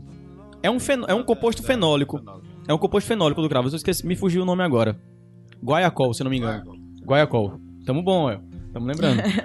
o guaiacol do, do cravo, ele tem diversas outras coisas. É, quando você fala de fruta, a fruta não tem só. O cheiro de manga não é só uma substância específica. Tem N substâncias ali dentro que vão gerar Que aquele vão cheiro de, gerar esse manga. cheiro de manga. É uma combinação de, de substâncias, de E fato. obviamente o cheiro influencia no sabor. Com certeza. É, é, tá, tem, tem pesquisas que variam, já, aquelas pesquisas meio, meio mitos e tal, que variam, que ah, diz, ah, o sabor, o, o, o aroma, ele é responsável por boa parte do paladar, inclusive. É, tem o gosto básico, que não tem é, ligação nenhuma com, com o aroma, né, que é salgado, a gente até falou sobre isso também, salgado, ácido, doce, amargo e umami, que não tem ligação quase nenhuma com o que está sentindo pelo nariz, mas, sei lá, o, o sabor do morango, ele é ácido, doce, com aroma de coisa que está vindo pelo seu nariz. Uhum. E de retrogosto também, né, também. Enfim, tem, tem, são muitos compostos para gerar um sabor específico. Massa. E nos vinhos, Renato? Nos vinhos, também da mesma forma, só que a, a- o grande perfil aromático dos vinhos tem a ver com a espécie de uva que se é utilizada. Ou seja, cada uva, cada espécie de uva, da mesma forma como a manga, jasmim, a tome, a tamaracá, enfim, cada espécie de manga tem algum nível de componente aromático diferente. Os vinhos também da mesma forma. É, cada uva tem no seu DNA características aromáticas que se desenvolvem a partir do seu amadurecimento. Então, a Chardonnay tem um, um perfil aromático, que, óbvio, pode ser influenciado por características é, climáticas, em climas mais quentes, em climas mais frios, é, o nível de rendimento da planta, então, que isso influencia também. Se uma planta produz mais, ela tende a ter menos componentes aromáticos, e se ela produz menos, isso fica mais rico. É, então, cada perfil de DNA, de, de, de genética aromática de cada espécie influencia. Tem uvas que são bem mais aromáticas do que outras. A Sauvignon Blanc é uma uva branca aromática. A Gamay é uma uva tinta aromática. A Chardonnay é uma branca não aromática. E um exemplo, a Cabernet Sauvignon é uma tinta que não é não aromática. Então, de acordo com o perfil que se conhece, é, se identifica componentes aromáticos de cada uma das espécies. Aí nós temos, vai lá, 3 mil possibilidades, espécies de uvas catalogadas. Cada uma dessas 3 mil pode sofrer influências em relação a clima, a solo, a rendimento. E com isso faz com que eh, exista uma infinidade de perfis aromáticos possíveis do universo dos vinhos. Entendi. Tem umas perguntas aqui. Quer falar alguma coisa, Caio? Não, é, é só uma coisa, porque eu faz tempo que era pra eu ter falado isso, mas enquanto você estava falando, eu não queria interromper. Eu sou uma pessoa, eu até disse no passado, que sou muito zero à esquerda quando o assunto é vinho. Não entendo nada, não conheço nada. E a via de regra eu digo, ah, É bom assim. não bebo. É bom assim. Mas uma Que coisa que eu, menino, né? uma coisa que eu acredito que existe uma certa diferença de uma pessoa que é habituada a beber cerveja e beber vinho, bem como uma pessoa que é habituada a beber outros tipos de cerveja. Existem formas de beber bebidas diversas. Por exemplo, Como tudo. é, como, por exemplo, cerveja. Quem bebe cerveja, eu acredito que é uma pessoa que enche a boca mais. Tipo, bebe goles maiores. Entende? É. Você tá falando profissionalmente ou tô falando de bebedor Bebedor casual? normal. Eu tô Tá, falando. Pode é. ser. Do mesmo jeito como. Eu acho que quem bebe vinho, vinho mesmo, eu não tô falando exatamente bebedor casual. Não enche a boca como necessariamente um bebedor. é, como o bebedor casual de cerveja bebe, entende? Então, existe algo em relação a isso? A, a, a mo- ao modo Confesso como que nunca é vi nenhum tipo totalmente de, de- subjetivo de isso. estudo referente a, a esse nível de, de, de, de metodologia de prova. Sinceramente, não conheço. O fato é que iniciantes ou pessoas que simplesmente bebem vinho, mesmo sem ter nenhum tipo de instrução, é, não tem. Não tem, aí eu não digo não é aptidão, é não tem a atenção voltada a atributos que são importantes. Vamos lá, você pode gostar de música clássica sem entender de solfejo, sem saber por que, que o violino e o cello tá influenciando ali e tal e coisa. E cada um dos instrumentos na orquestra tem uma função. E óbvio, você pode gostar daquela música, se emocionar com ela, sem entender a função de cada um daqueles instrumentos. Da mesma forma, você pode gostar de um vinho e beber aleatoriamente e diz, pô, gostei desse e não gostei daquele. Só não sei por quê. Ah, pode ser por causa do álcool, pode ser por causa da acidez, pode ser por causa do nível de doçura, pode ser por causa do tanino, pode ser por causa da, eh, componente, dos componentes aromáticos, pode ser um universo de possibilidades que você gosta ou desgosta, mas você não sabe por quê.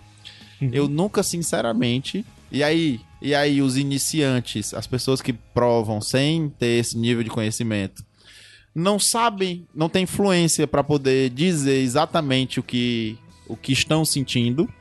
É muito mais isso do que provar mais ou menos, porque eu acho que isso é um perfil de cada pessoa. Uhum. Se você se especializa, a quantidade de gole que você vai provar praticamente vai ser a mesma, ao meu ver. Agora, você pode estar mais atento ou menos atento a determinados atributos, porque não se ensina na escola o tamanho dos goles que se toma. Cada pessoa já padroniza isso pela vida. Porque você se toma grandes goles, toma grandes goles de água, de cerveja, de caipirinha, de vinho, de Você qualquer não coisa. precisa beber Isso- produção, né? Isso Vou não existe. só- Não, isso não é o tipo da coisa que é padronizado. Vamos lá. O cara que é acostumado a beber cerveja, ele. Não existem estudos, ou pelo menos eu não conheço estudos que digam que o cara que é acostumado a beber cerveja se embriaga com vodka porque bebe goles maiores. Talvez ele é acostumado a beber mais vezes. Você tá entendendo? Sim. Porque o ritmo de bebida da cerveja é mais rápido do que o ritmo de bebida de destilados, por exemplo. Mas eu não vejo, eu não vejo o quanto essa quantidade, porque eu acho que isso é muito padronizado. Ah, Você é acostumado a colocar um gole X na sua boca, você coloca tudo que você for colocar em termos de líquido, mais ou menos aquele mesmo tanto. Pare pra pensar Uhum. você não mede a quantidade de coisas em relação à diferença, porque você bebe coisas diferentes. Sim, sim. Você toma café, você toma água, você toma. Talvez café por, ca- por questão de, de Temperatura calor, de também. temperatura. Mas você toma um suco e você toma água, a quantidade de gole que você coloca é praticamente a mesma. Uhum. Você não para pra medir, peraí, que agora é suco, eu vou colocar um pouco menos ou mais. Você não vai. Você não faz esse tipo de medida. Isso o corpo da gente acostuma a fazer. Uhum. E é por isso que eu acho que não tem referência em relação à quantidade.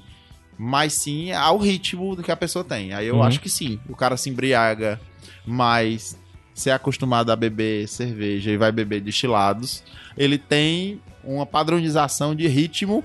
Ou seja, é, quando você tá numa festa, você tem que ter um copo na mão. É mais ou menos aquela coisa de você tá, tem aquela ansiedade, aquele, aquele ritmo de prova. Engraçado Já isso do bati. copo na mão. Tem um amigo da gente, o Kleber, que ele dizia. Ele tem. Kleber bebe como a gente, um pouco mais. não, ele né? bebe, mais. né? Ele bebe como a gente, não. Ele bebe Tem outro nem como defender o cara. Tem aí. não. Não, tem não. Dá não. O melhor amigo dele, ele sabe. Ele sabe. É, o Kleber, ele tinha isso, acho que ele ainda tem, tu me fala se eu tô enganado. Que ele, na quaresma, ele não bebia, ele não Sim, bebe, sim, né? sim, ele passa sem beber. Passa. E aí ele me falou, ele me falava, antes quando a gente era mais jovem, saía juntos, que quando ele saía durante a quaresma, ele tinha que estar com um copo na mão, comprava um Red Bull, comprava alguma coisa, porque ele tinha que estar com o copo na mão. Era pra se apoiar. Pra fazer o lugar, Mas, o lugar mas da uma- bebida. tem um- Isso é o hábito também de pessoas que bebem e estão um tempo sem beber, né? Mas Aí tem um você tempo- pode ver que um essas tempo pessoas sempre estão com a garrafa d'água na mão, né? Tem um termo pra Por isso que a galera.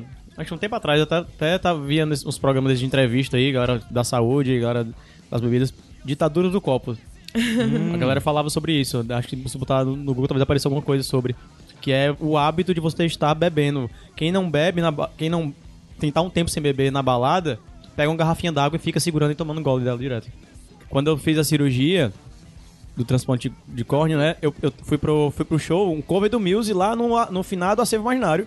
Saudades. E eu tava sem beber. Eu acabei com o estoque de chá gelado do lugar. Caralho, Juro, juro. Eu bebi oito latinhas de chá gelado. caralho. Quando eu eu, dieta eu- ferrinha, eu- eu também, fico- quando, quando eu tô sem beber, eu gasto mais porque eu tomo suco feito louco. E aí acaba que a conta sai mais cara que quem tá bebendo. eu, Eu, me conformo com só com água Que é também. Água, Coisa água, louca, gás. Mas sobre, sobre a quantidade, cara, é tudo isso que ele falou e a quantidade de álcool por bebida, né? Também. Sei lá, uma cachaça você não toma no. Não é pra tomar na mesma quantidade de uma cerveja, pelo menos, né? Sim, Do vinho sim, também sim. não. O vinho é bem mais alcoólico que a maioria das cervejas, né? Você bebe de boa Mas- 600ml de cerveja, agora vai beber 600ml de cachaça. né? Gente, Ah, eu você morte bebe- é, você, é, você nem Aí acorda, a co- talvez. Aí, não, mas aí eu acho que a culpa é da Ipio Guaraná. Não foi porque eu bebi um litro e meio de Ipio Guaraná. né? Tem isso também. o problema Tem- foi só o Guaraná. Foi, tem pra falar bem a bebi- verdade. Tem Foi, bebidas foi, e bebidas. Mas, cara, tem, né? um, tem, um, tem um artigo legal falando sobre copos mais uma vez. eu Até posso fornecer pra galera se eles quiserem. Manda é, aí que eu deixo linkado Tá, também. é um artigo que fala que o formato do copo é, influencia no- na velocidade de consumo. Hum, Quanto mais noção de quantidade você tá bebendo tem, no, no copo você tem, mais devagar você bebe. Copos curvos, você não tem noção direito, então você bebe mais rápido. hum. E, e tem, foi uma pesquisa mesmo, de, de artigo científico mesmo e tal, e a galera, e a galera comprova isso. Engraçado dizer isso. Ontem eu tava num bar com os amigos, a gente tava Ixi. tomando Heineken. Olha aí, eu fazendo as pazes com a Heineken depois daquela conversa da gente. E eu tava tomando em copo americano. E a gente tem a ideia. Começou a beber e tal, ficou um tempo, nós éramos em três pessoas. E a gente teve a ideia no final da noite que tinha bebido assim muito. E, tinha, e tomou cinco cervejas. Sabe assim? Três pessoas. Pra mim, assim. A gente passou um tempo longo, comeu e tal. E três, cinco cervejas pra três pessoas. É pouco. não é muita coisa. E a ideia é que tava bebendo muito. Será que tem a ver com isso? Porque o copo, sei lá, você copo. enche mais o copo. ou- Não, Não, sei. é 200ml o copinho americano. Então você, ah, tomei, rapaz, tomei 10 copos. Cara, tu tomou um litro de cerveja só. Entendi. Não, 10 copos não. 10 tomou copos 2 não, litros. né? É, 10 Dois copos é muito. 2 litros de cerveja. E 2 litros de cerveja. Se fosse 10 copos, sei lá, desse que a gente tá tomando aqui, esse teu copo é 330. Cara, o- não, e esse- 330, esse- essa então... taça de vinho que o Renato colocou pra gente provar, colocou assim, bem aqui. Aí o Caio foi encher, foi colocar pra mim e encheu a taça todinha. É isto. Dificulta. Achei ruim? Não, né? Mas. O vinho é ótimo. O vinho é ótimo. Não achei ruim. Falando nisso, é, que vinho é comida, que bebida é comida, como você estava dizendo. E as calorias?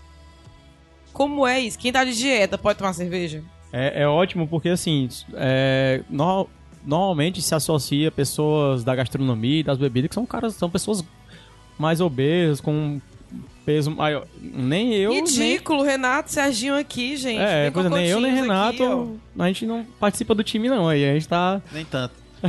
Ah, mas a gente, pô, porra, a gente tá bem, pela quanto que a gente bebe, o quanto que a gente come. Sim. Vocês estão bem, amigos. E aí? Ah, assim, acho que a gente é uma prova de que é um certo mito, sabe? Pelo menos pra cerveja, a maioria das cervejas tem um teor calórico de, de um, um copo de suco de laranja. Um copo de cerveja tem um copo É, de suco de laranja. Não, porque também tem aí. Mas é aquela coisa que a gente falou, a gente, não toma, a gente toma um copo Um de suco- laranja, qual o suco de laranja? Um suco de laranja puro, o suco da não laranja, adoçado. Ah, o suco da laranja. laranja. Não, mas não aí, adoçado. Mas né? aí vai Não, entrar uma questão que as pessoas. Quantidade. É, tem uma ideia errada sobre suco. Não, que suco é saudável e tudo. É saudável. Mas se você tá de dieta, você tem que pensar assim. O suco de laranja, se você fosse chupar laranja, quantos laranjas você chupa? Se você vai. Vou aqui tomar um lanche ou uma sobremesa, ou vou me refrescar. Eu quero o líquido da laranja, eu vou chupar. Quantas laranjas você chupa? Meia laranja às vezes. Meia laranja, uma laranja. Um suco de laranja, se ele for todo natural de laranja, você usa quantas laranjas pra fazer um copo de suco de laranja? Vamos lá, umas, Duas, três. acho que mais de duas. Umas três, né? Então o que acontece é que eu sou muito mais. O suco. Não tô dizendo aqui, por favor, ninguém vai me cancelar aqui nessa internet dizendo que suco de fruta não é saudável. Não é bem isso. É, Mas o- eu acho que é melhor vinho do que suco. Pois é, Também mas acho. o suco, ele, acho. ele é calórico. A fruta, a gente brinca que a fruta é a guloseima da natureza. Então tem seus açúcares, dependendo da fruta, tem seu carboidrato. Vários. Aí, por isso que muitos nutricionistas falam que é melhor você comer uma fruta do que tomar o suco da fruta.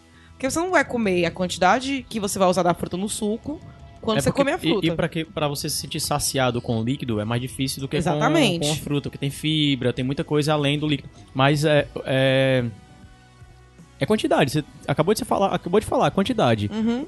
A quantidade de suco de laranja numa fruta, na, na laranja, é muito menor do que num copo Num de copo suco. de suco de laranja. Então é isso, é quantidade, cara. É quantidade. É caloria, beleza. Agora, a maioria das pessoas toma bebida alcoólica comendo muita coisa.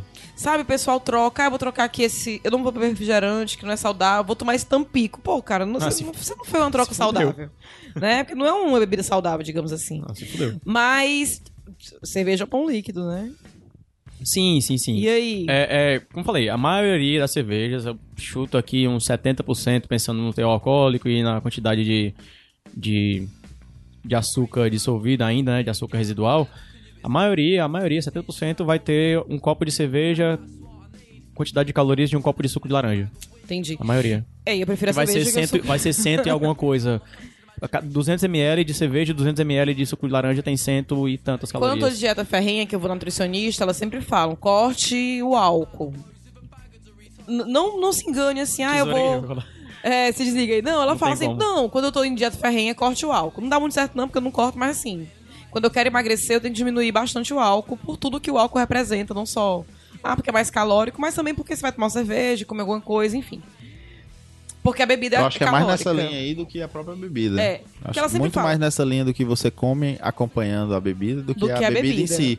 No caso do vinho, o- vinho é um produto da fermentação dos açúcares das uvas. Então, no final das contas, você tem baixíssima quantidade de açúcar na maioria dos vinhos, a não ser raros vinhos especiais, vinhos de sobremesa, vinhos Uhum. fortificados, que você tem algum açúcar residual.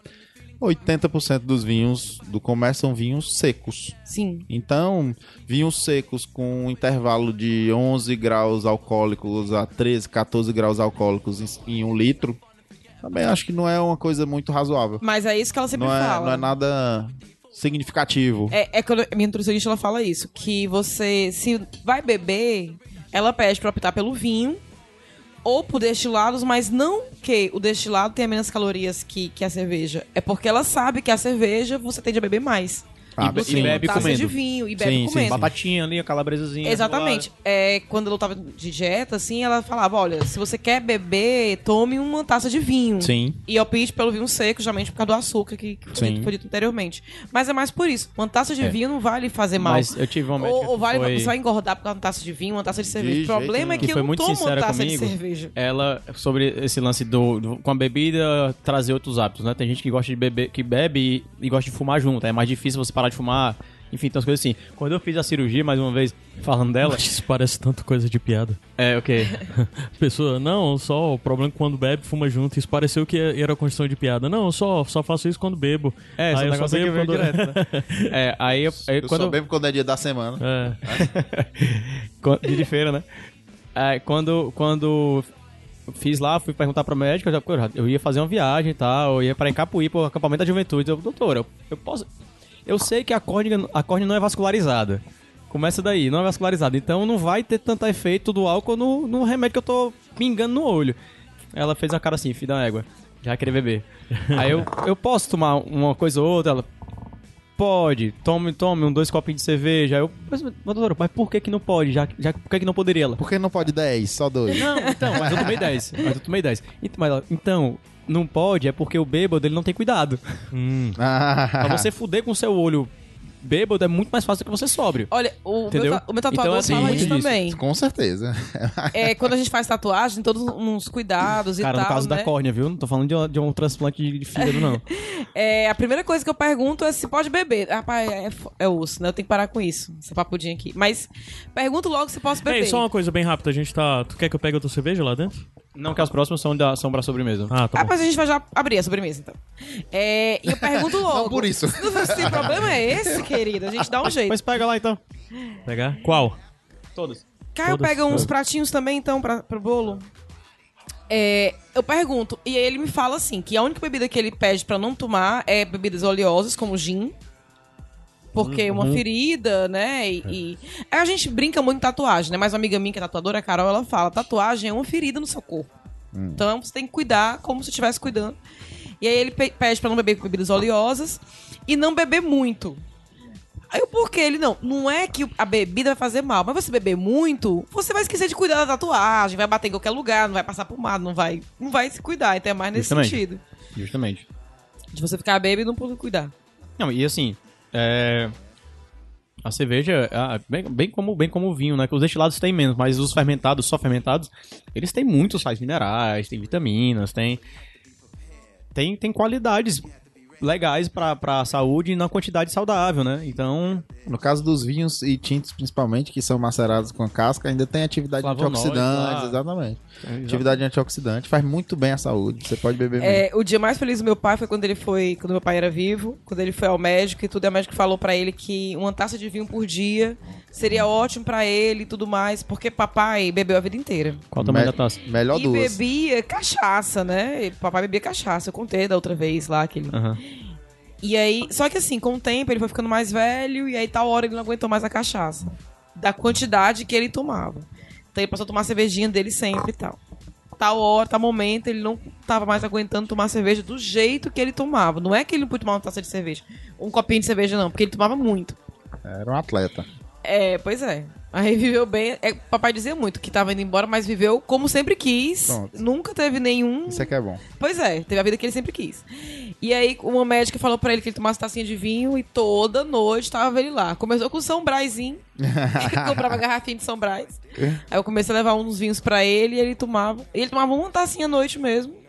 E foi a coisa mais feliz da vida dele, foi a médica dizer que era o remédio dele. Era Só pra não de... perder o costume. Só pra. É, só pra, só pra estar de boas. Não, tanto que, assim, é, tem muitas qualidades, né? Só que a cerveja tem álcool, né? Então, a, a cerveja sem álcool tem uma famosa que é a Erdinger. Ela patrocina lá na Alemanha é, corridas de ciclismo.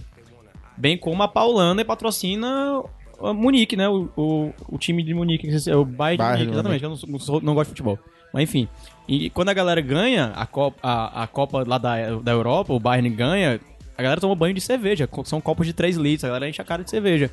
É. É quantidade, beleza, mas já acabou. É, é comemoração, é outra coisa, né? Mas a cerveja sem álcool, a Erdinger sem álcool, a cerveja de trigo, ela é, ela é usada como isotônico mesmo, como, como repositor hidroeletroli- hidroeletrolítico. Teve um ouvinte que pediu pra gente dar dicas da ressaca, mas a gente falou da outra vez, né? Água. Água. pra evitar água, né? Pra evitar, a ressaca, água. E se não evitou, qual a sua dica da ressaca? Você- todo mundo, não, porque na minha cabeça, Aproveita, aproveita. na minha cabeça todo mundo tem a sua receita pessoal de como lidar com a ressaca. E aí dá essa dica como se fosse lei, mas só funciona pra pessoa. E às vezes nem funciona, né? Mas a Olha, eu vou na nossa dizer que eu cabeça. tenho pouquíssima ressaca na minha vida toda. Minha mãe jogou essa praga por muito tempo e nunca pegou. Filho da mãe, viu? É, Inveja. Ela sempre disse, rapaz, um desgraçado desse nem ressaca tem. No outro dia tá aí todo tirando onda, dizendo o Zerado. quanto que bebeu, o quanto que bebeu no outro dia. E lá vai. E, e isso acontecia invariáveis vezes. A, Tha- a. Thaís, a. Thaís vai ouvir isso e vai dizer que eu tô me contradizendo, porque tem dias que eu acordo meio ruim assim, e aí duas horas da tarde tamo lá de novo. É. É a vida. É, e só uma coisa, jogo. cortando bem rápido, tu não respondeu sobre as cervejas terem que ficar em pé, como tu disse. Ah, sim, verdade. sim, sim. É, E outra é- coisa bem rápido, eu tô vendo Claro. aqui, por exemplo. Essa cerveja aqui é a primeira que a gente tinha tomado, de trigo e tal, e as pessoas sempre falam sobre o trigo que fica embaixo, tem que ser misturado Então, e tal. é, Porque só pra. E cerveja de trigo tem concentração de, cigo, de trigo, fica geralmente embaixo, né? Fica... É, não é. não é exatamente o trigo, não. São proteínas e levedura. Aham. Daí é um, de- é, um, é, um, é um depósito de levedura. E a única cerveja que você serve o depósito de levedura são as cervejas de trigo alemãs. Hum. Qualquer outra você não serve. Ah, entendi. Só a, a Weiss, né? Só a Weiss, ou a Dunkelweizen, que é a de trigo escura, ou a. Weizenbock, que é a de trigo forte. Tudo que tem Weizen no nome, né, que é da escola alemã, serve o fundo. Pode servir o fundo de boa. Ah, então essa aqui, tipo, a Witbier não Vitibia tem. não vai. Não vai. Na verdade, cara, as cervejas que são turvas, que não são filtradas, quase todas em repouso na geladeira, formam um depósito de Aham. proteína e levedura. Então você não, se de- não deve servir. Ela só não vai formar quando ela é límpida, quando ela é filtrada ou clarificada de uma forma é, artificial. Antes, de, antes de ser engarrafada. Que é comum também. Que, é a que são as cervejas Pilsen comum. é Também, isso, mas né? eu acho que uma, que- uma que a gente vai pegar aqui hoje, acho que ela é pasteurizada e, e, e ela é clarificada, e acho que não tem depósito não. Que é a da, da paulistana, enfim. Mas cerveja tem que ficar em pé porque um dos vilões que eu tinha falado da outra vez é, é justamente o oxigênio, né? Uhum. E o contato, essa área de contato do gargalo é menor do que a área de contato da garrafa deitada. Uhum. Então é mais por isso, assim. Tem que ficar em pé. Ah, E fora isso, são, por exemplo, essa Vit aqui. Ela tem um depósito de levedura no fundo e ela ficou repousando na minha geladeira por um tempo. Na verdade, no- na gôndola do São Luís, porque eu coloquei pra gelar água hoje. Aham. E se eu deitar ela, esse depósito de levedura vai bagunçar tudo de novo e vai se diluir na cerveja. Uhum. É, no- nesse caso específico, é mais pra não, não, não misturar o depósito com Turvar. a cerveja. É, pra não turvar. Uhum. Ela já é turva naturalmente, mas pra não turvar nesse sentido da levedura. Uhum. Vamos já passar pra Em pé, sobremesa. cerveja em pé. Eu pedi pra eles trazer. Gente, é sem fim, vocês podem falar no microfone. Vocês estão numa comunicação paralela, algo assim. Só pra quem não conhece, o Sem Fim é um programa que não tem formato. Pode ter zoada do cachorro latino, pode ter perguntas nada a ver, pode ter comentários aleatórios. Pode, podem ficar tranquilos quanto a Pode quebrar a taça. Não, espero que Não, não. podia não, né? Gente, eu tô toda errada hoje. Eu quebrei uma taça, eu trouxe um trouxe saca-rolha pro Renato abrir um, um vinho que é de rosca. Aproveita, enquanto eu coloco a sobremesa pra gente ir. Já estamos no finalmente do jantar, que é a sobremesa. Cara, tem três cervejas, não estamos finalmente, tá? Ah, fala aí, Renato, um pouquinho da diferença da rolha pro vinho sem rolha. Pronto, vamos lá. Normalmente se utiliza a rolha quando você precisa de. Quando o vinho precisa de tempo para envelhecer.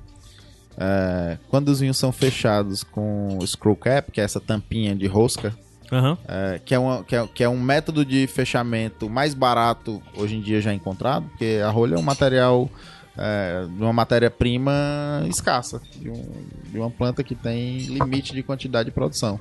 Então, o custo de produzir uma rolha é mais alto do que você produzir screw cap, essas tampas de, de rosca. Uhum. Então, normalmente, quando você não quer, o, o vinho não tem um potencial grande de envelhecimento, normalmente vinhos brancos, eh, você pode fechar tranquilamente com rolhas screw cap.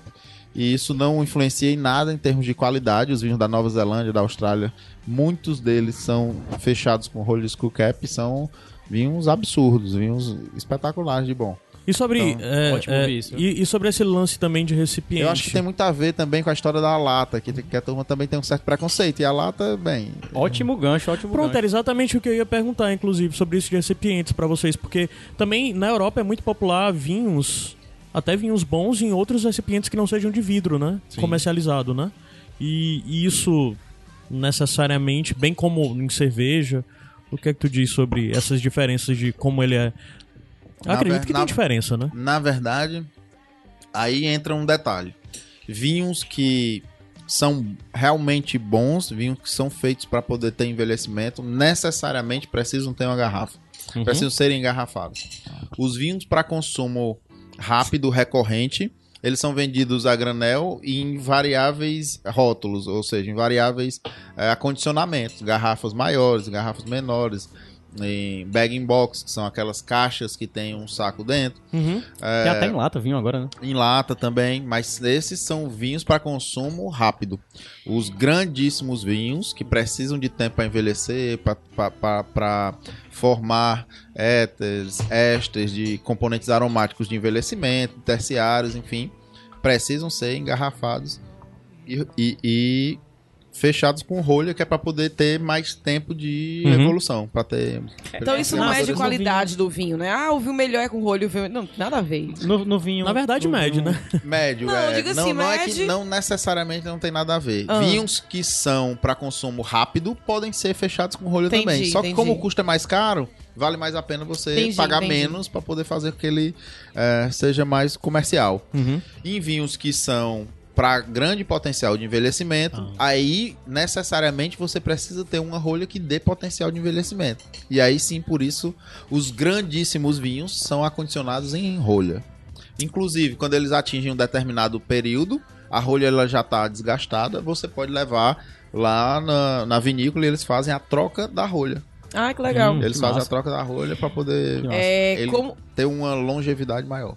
Como se enfim pode tudo, eu vou logo dizer aqui que enquanto o Renato falava tão aqui lindamente sobre rolhas e né, Serginho me dando um cotoco. Aqui Mas, nos o que foi- bastidores. o que foi que eu fiz Absurdo. Antes de comer, antes de dar o cotoco, eu fiz o quê? Comeu meu bolo. Hum. Absurdo. Achei gratuito. Achei, um- achei que. Tá É muito uma bom. afronta. Tá muito É só bom uma coisa, eu acho que Tá muito tu, tu. Muito bom. O bolo eu não sei, mas qualquer coisa podia botar a receita do peixe tu também no post, né? Posso colocar, posso colocar. É. Serginho, qual é a cerveja que a gente vai harmonizar com a sobremesa? São, são duas, cara. São duas. É, eu sempre gosto de, de me pôr a teste. Um, um teste de hoje foi a Sophie, que eu sabia que ela ia. Ela- Que ela podia ca- causar alguma coisa. E o segundo teste é esse growler de, de um litro que eu trouxe de uma viagem que eu fui pra São Paulo. Eu peguei direto pra cervejaria do tanque lá. Muito bem. Mas aí, as duas que a gente vai, vai harmonizar. é a- Explica o que é growler pra quem Growler é não uma sabe. garrafa grande de vidro. É uma garrafa que... É, é, uma- é a marmita de cerveja. É um Você refil. pode- é um refil. É uma Um marmita de refil. cerveja. Você pode reutilizar. A mar, Uhum. aquela marmitex que você reutiliza. É. Pode falar, Fala, pode falar fala. no micro. Tá bom, pode falar, tá bom, Renato. tá bom. Pode falar. Tá muito Tá bom pra esse caralho, é. bolo. Tu, tu consegue um pedacinho pra eu levar pra uma pessoa ali? Então, tem, tem, vai ter guerra, viu? Eu tenho que levar um pedaço Tem duas mulheres né? querendo esse bolo. A mulher do Serginho e a mulher do Renato. Eu quero dizer pra É. vocês que vocês estão sendo cobaias dessa receita. É. Porque eu já Massa, fiz viu? esse bolo outras vezes com chocolate. Inclusive, quando eu aprendi a fazer esse bolo, o Caio enchia meu saco. Aprendeu a fazer esse bolo, véi? Só quer fazer ele, mas é porque ele é muito bom. Muito bom. Só pra dizer que ele tá melhor do que... Então, dessa vez, eu, eu fui agora pra Belém recentemente, e lá em Belém a gente faz na Ilha do Cumbu. E lá visita a Casa de Chocolate, né? E tudo. É bem, é bem famoso esse passeio que tem lá. E a gente comprou o cacau puro.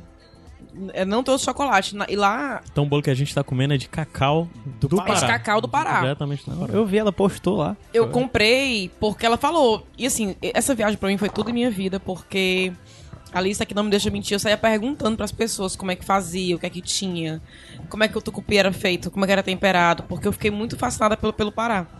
E lá no cacau eu perguntei à mulher e tudo, ela, não, você usa em receita de doce, bolo, pode raspar e colocar no leite. Aí eu trouxe esse cacau e quis fazer esse bolo food pra vocês. É a cerveja, viu? Não vai comer teu bolo Ai, não vou todo, comer não. meu, meu bolo todo, não. Tem cerveja. E eu faço esse bolo food pra vocês, que eu adoro. Geralmente eu faço com uma geleinha de morangos. Não deu tempo de fazer a geleia de morango hoje. Não fez falta. Mas... Rapaz, e ele é um bolo bom, porque ele não tem farinha. Posso colocar receita também. Posso dizer como é que... Ensinar como é que faz. Esse é o bolo low carb, né? Sem glúten. Ele dá pra fazer a versão low carb, porque Ah, não é esse não é farinha, ele é sem glúten. Ele é sem glúten. só não é low carb porque eu usei açúcar. Mas é sem glúten. ele é sem maravilha. glúten, ele não tem farinha de trigo. E a- existe a versão low ca- low carb, eu só troco o açúcar pelo adoçante culinário. Uhum. Sim, já de resto- Deixa, eu só voltar, que senão vou esquecer. Ah, Ah. sim. É a Largo do Café, a paulistânia, é uma porta com café, com- comprada no Largo do Café, lá de São Paulo. Uhum. E a outra é um experimentozão lá da, da, da cervejaria da Serra. É, o, com- o Complexo Cerveja da Serra, Centro Cerveja da Serra, que é do Grupo Petrópolis, quando eu fiz uma visita lá em setembro. Daí eu tirei direto do tanque e aí eles deram um grau de presente pra gente. Ela é uma sour... Guardou, ela tá guardada desde setembro? É, é, tá na geladeira desde setembro. Bacana. Tá, e aí, esse é o teste. Eu vou saber se ela tá boa ainda. Ela tava muito boa no tanque, direto no tanque no copo, enfim. Daí ela é uma sour, por isso que ela pode ter ficado tranquila, porque ela já é ácida de, Ah, de nascença, com frutas vermelhas. Uhum. E aí são dois tipos de harmonizações diferentes que a gente vai que eu vou sugerir aqui. Uhum. É, não, então, e aí eu trouxe esse cacau de lá e eu fui fazer esse bolo hoje pra vocês com esse cacau. Gente, mas eu tive medo, viu? Mas igual a Regina Duarte, tenho medo. Ainda bem que deu certo, porque o cacau, eu nunca tinha trabalhado com cacau puro. Ele não derrete igual chocolate. Virou uma pasta, virou. E, e eu achei que ia dar merda, mas deu certo. E ficou mais. go- Como o Caio provou dos dois, Muito certo. ele falou que ficou mais gostoso, realmente ficou mais gostoso do que com chocolate normal. Se quiser, eu dou a receita, é bem facinho de fazer. E aqui tem cacau puro, derretido, mas dá pra fazer com barra de chocolate normal. não precisa do cacau puro, não. Que bom, Tem que né? viajar pro Pará pra Você vai ter comprar. que. É, se você não estiver. não tem aqui meninas. Paraense, não tiver no norte. Aí. É, Serginho, sobre os, os recipientes. Tá, a gente começou a falar sobre isso, né? Daí, é, A diferença Existem- de lata e tal. a mesma coisa dos vinhos e acho que de outras bebidas também. Se é pra ser consumido fresco, lata. Na verdade, lata, cerveja mesmo. Pode, pode beber cerveja em lata, que ela vai ser mais fresca possível. Ah, entendi. Pelo que a gente falou no, no epi- no episódio passado. E.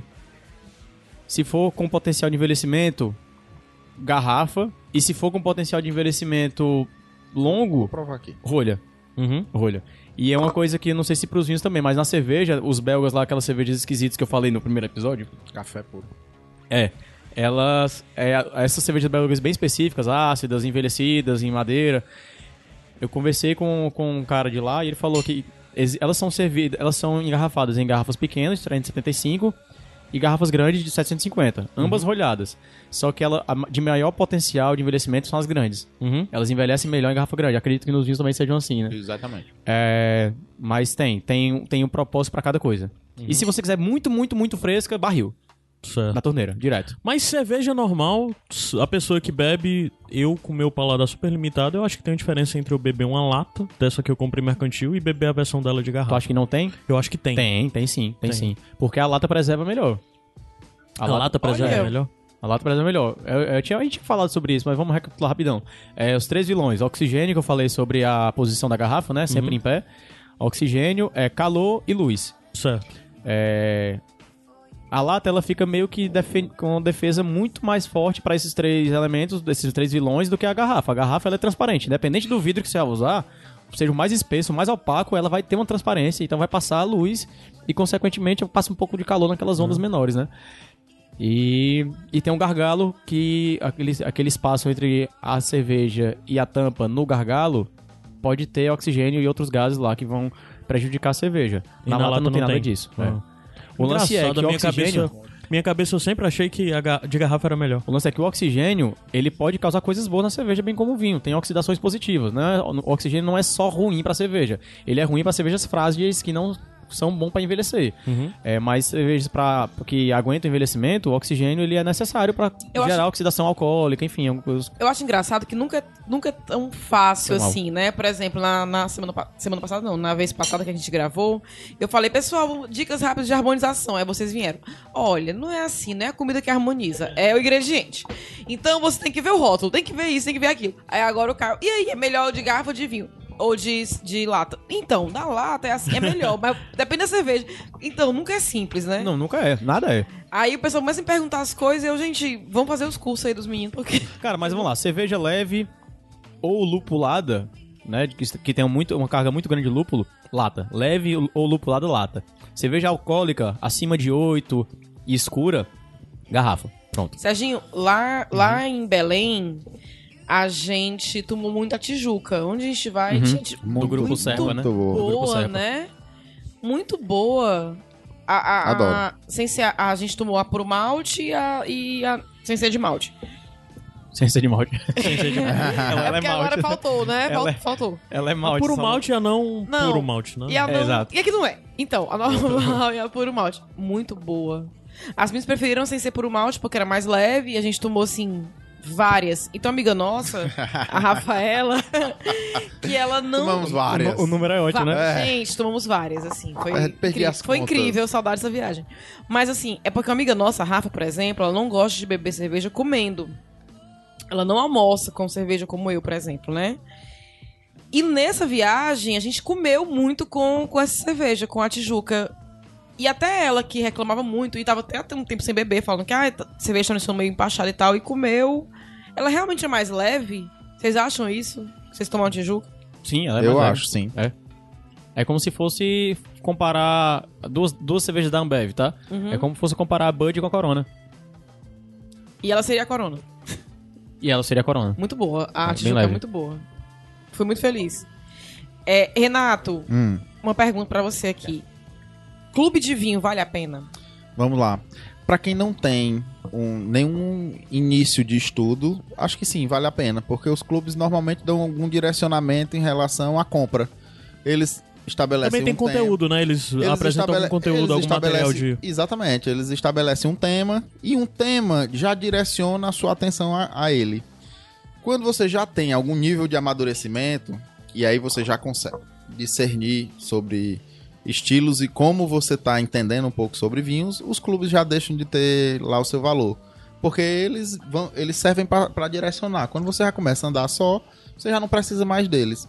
Mas, de fato, eu acho que sim. Que sim, que vale a e pena para quem. Mais barato mesmo? Tem um desconto É, melhor? a quem é assinante tem isso também, né? Bem, normalmente os clubes funcionam da seguinte forma: você paga um valor de assinatura, que existem alguns níveis de assinatura, e você recebe aquele material, tanto didático como os vinhos, Uhum. para você beber. E eles são dentro de um tema direcionado pelo clube, certo? E além disso, a fidelidade, a fidelidade faz com que você, nas compras do mês, você tenha algum desconto em relação a outros produtos.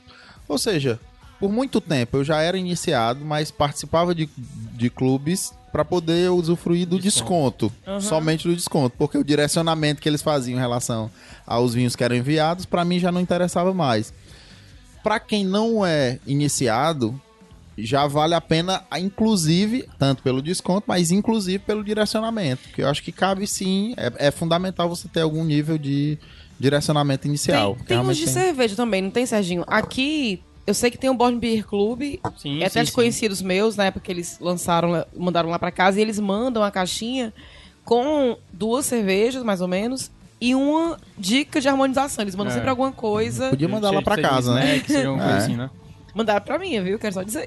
Pois é, podia mandar. Mas tem essa assinaturazinha do. Luiz é muito influente, influente, né? Não, Eu tô com a gente, boca não. cheia. tá? Mandaram uma.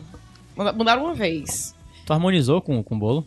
Esqueceu, né? Sim, não, harmonizei. Deixei, tu o, acha que deu deixei o certo? bolo. Deu muito certo. Ele tá falando da cerveja que ele trouxe aqui, tem um gostinho de café. Sim, sim, sim. Essa- esse estilo de cerveja, Mas eu sem adoro o café cerveja já teria. stout, cara. Eu adoro cerveja escura assim, com É, esses essa, gostos. esse estilo de cerveja sem o café já teria o sabor de café porque ela é escura. Deixa de dizer.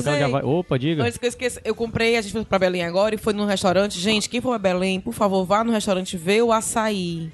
O mais conhecido lá é. Eu acho que é Portal. Tem um que é bem conhecido, que é não sei o que, açaí, que é Pon- Ponte do Açaí. Mas o Vê o Açaí, ele não é o mais conhecido, mas ele é muito, muito, muito bom. E tem umas cervejas que eles fabricam. E a gente trouxe algumas. E eu trouxe uma Vaz escura. Porque eu lembrei daquilo que tu falou, que tinha. não- que, né, assim, você explicou pra gente direitinho. Uhum. Devia ter trazido, né? Pra vocês provarem.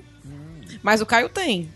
Eu não sei, quais são as que eu tenho? Na parte 3 Essa a gente. Vaz escura e tem a Stout. Eu tenho uma voz Eu escura? também acho que Tem. ainda, ainda cabe ainda uma parte 3. É, na parte 3 aí. Pô, Pra provar essa Sempre Vaz com escura. comida e com bebida, Gente, pô, uma a vez por mês é bom, não? deles- Daqui a pouco vai ser o parte 3 mil. Não sei. Meu, meu, meu projeto aqui do Iradex. seria viu? interessante, né? Que vai ser sem fim, né? É, É realmente. Agora eu entendi. O conceito Entendeu de que é sem sem fim fim? é porque a gente começa e não acaba mais. Não acaba mais.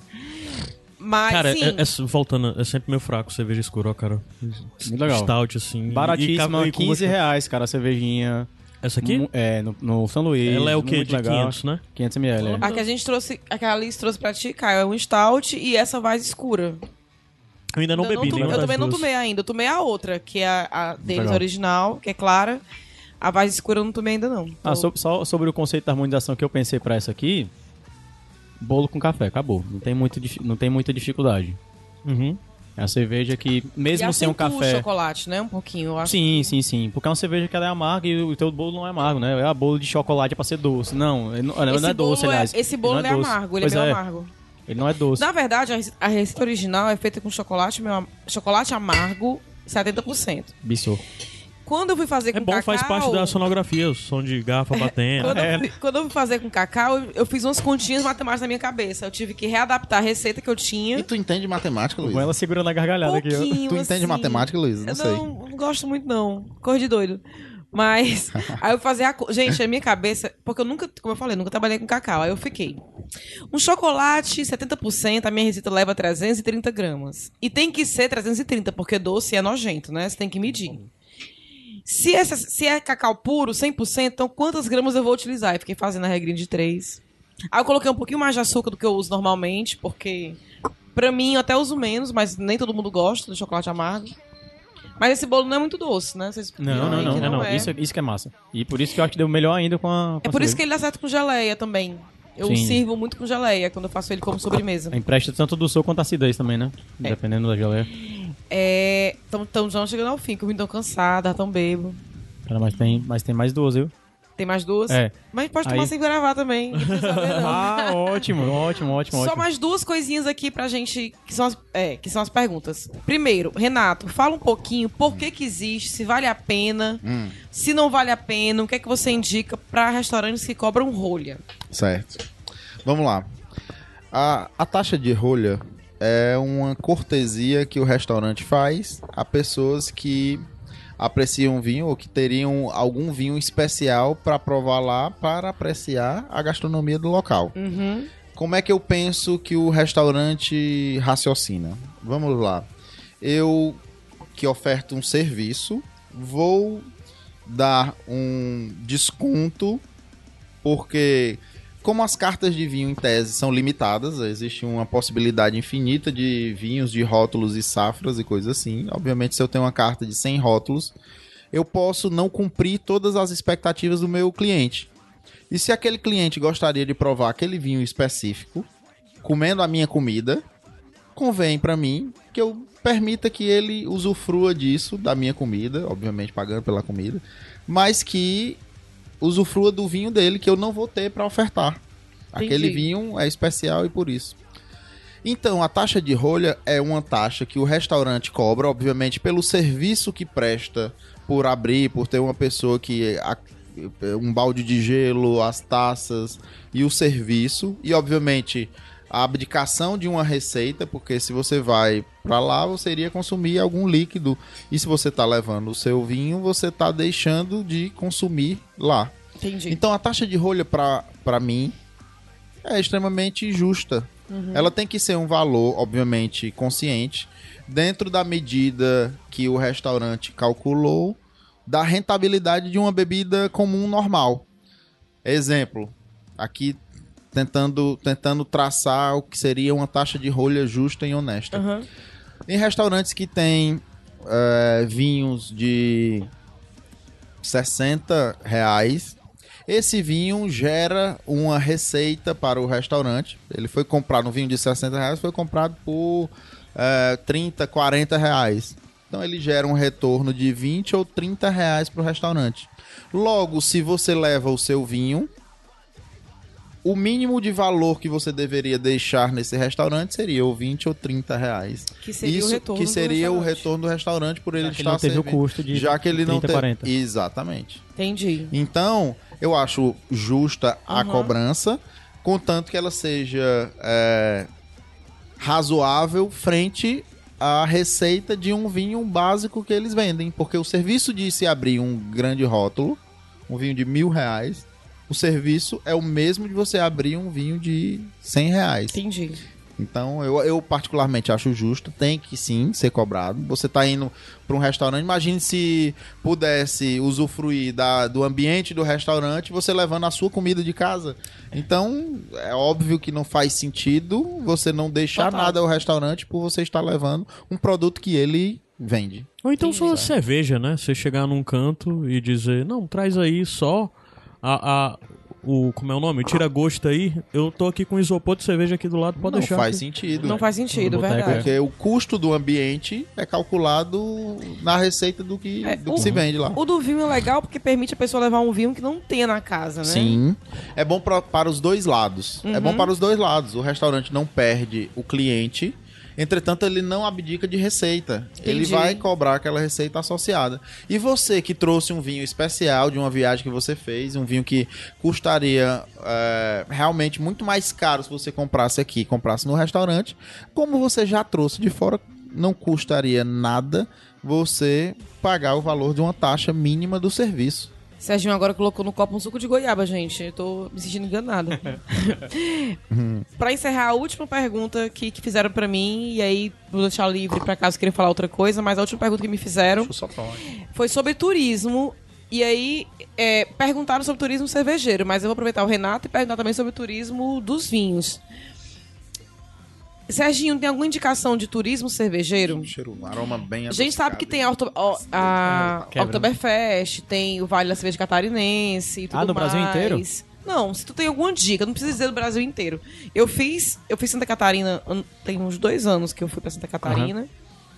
É, mas não fui na época da Oktoberfest, na verdade eu fui levar minhas sobrinhas pro, pro- pro Beto Carreiro e tal. E aí, no passeio, tinha um passeio pela vila, onde acontece a festa. E foi. Só trouxe cerveja nessa mala. É que nem agora, eu fui pra Belém, só trouxe pimenta e cachaça. Bom também. Quando eu fui pra Blumenau, só trouxe cerveja. Tem é, alguma dica de turismo cervejeiro? Cara, eu vou falar cidades específicas logo, porque se eu falar. E alguns festivais, né? Tá. O Festival de Blumenau, o famoso Festival de Blumenau, e eu não tô falando da Oktoberfest, Ah, que tá. muitos pensam. É o festival que eu vou todo ano há cinco anos e já vou o sexto agora em março também, que acontece quase sempre Bora? em março. Eu vou, em março eu vou, Eu vou também. com certeza. É o Festival Brasileiro da Cerveja, o FBC, que a gente chama é, intimamente, que é um festival só de cerveja artesanal. A Oktoberfest deve ser muito legal, mas é o carnaval da cerveja, que eu Entendi. costumo dizer que é dedo no cu, gritaria e cerveja, melado com cerveja.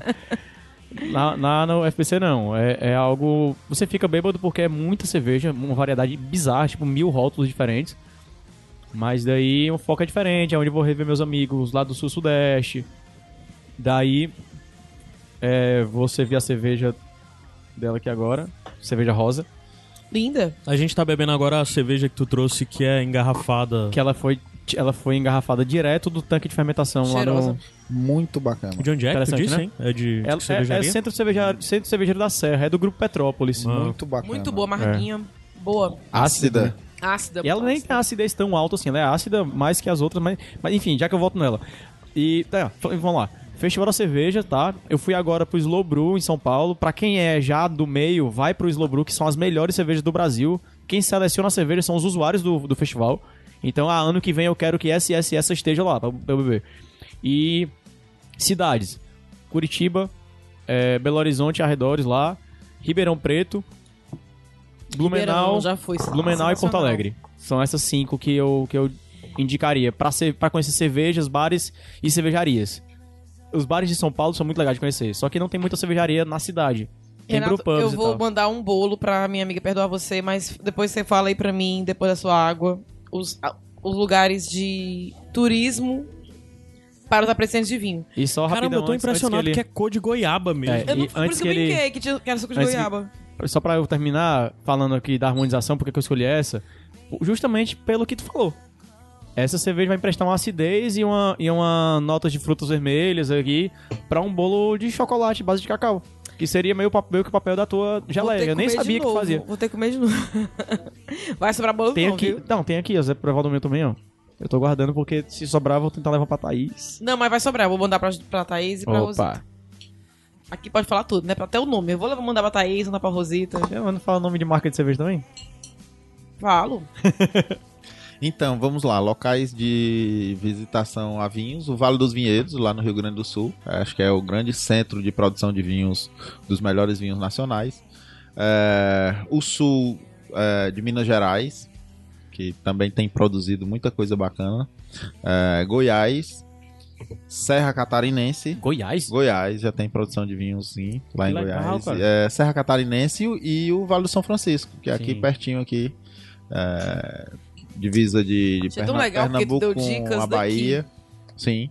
Pessoal sempre fala, ah, vou pro Chile, vou pra tocar. Não, isso aí, obviamente, são grandes potenciais locais de visita. Você ir a Portugal, você vai viver vinho. Você vai à França, você tem a oportunidade de, de, de provar muitos vinhos e tudo. Mas fazer um turismo aqui, eu acho que é interessante porque você começa a, a entender um pouco do que é que a gente produz. Eu acho que isso é, é, é o que eu acho é, é o que eu acho mais interessante. Antes de você, antes de você explorar o exterior, você vir pra cá, entender Sim. o que a gente tem aqui, acho que é bacana. Aí depois você extrapola, aí depois você vai. E meio que o exterior a galera sabe, ah, vinho chileno, vinho argentino, vinho português, vinho francês e, o- e os brasileiros, cara. Tem muito vinho bom aqui, Sim, né? Então, sim, sim. Da mesma forma a cerveja, a galera. Acho que de todas as cervejas que eu trouxe, só uma não era do Brasil, que é a Sophie, que é, que é americana, mas todas as outras são brasileiras. Uhum. Desde a outra vez que eu vim, Sim. a que eu esqueci não é daqui, não é daqui, a que eu esqueci na, na pra tu beber, da, deixei, Sim. deixei. Mas a gente não abriu ela, então. Então aqui tem muita coisa boa, cara. Tem. Tá, tá bem, bem, tá bem interessante. Uma coisa bem rápido, é, antes da gente acabar, tu consegue me explicar por que, é que eu bebi essa cerveja e eu associei ela a vinho? Pela acidez. Acidez, né? É. Acredito ah, que pela então acidez. é isso. Tu concorda com isso? Porque eu bebi ela, eu associei ela a vinho. Ela pra mim teve alguma coisa de vinho. Tu acha, tu enxerga isso? Tem sentido, Renato? Alguma coisa? É por causa da acidez mesmo? Tu Sim. também bro... É, né? Sim, sim, sim, sim. Tem- acredito que tem alguns compostos sulfu- sulfurosos nela também, que vão lembrar alguma coisa de vinho também. eu acho, eu achei ela um, um pouco frutadinha, com Muito, caráter bastante. muito acerola e tal, Sim, mas sim, tudo sim, sim, voltado pro cítrico e Bastante. acidez muito, muito bacana. É, É. uma, é uma cerveja muito refrescante, leve, É. que tem um Tem o álcool baixo também. é um direcionamento bem refrescante, bem bacana. Ei, Pedacinho, porque aí vai sair outro aqui. tá. Mas, mas. É bem legal, tá? Ainda bem que ela resistiu. Tá aí, ó. Ela tava no growler, todo mundo recomenda. Não façam isso em casa, tá? É, foi supervisionado por um profissional. Eu peguei, eu peguei uma garrafa. Então, no sem fim, já pode se despedir, vai assim. Pode. Não, vou não ter que despedir, ir. Eu vou ter não. que- ir. Não, tá, tá, tchau. Pô, mas tem mais um aí de cerveja, pô.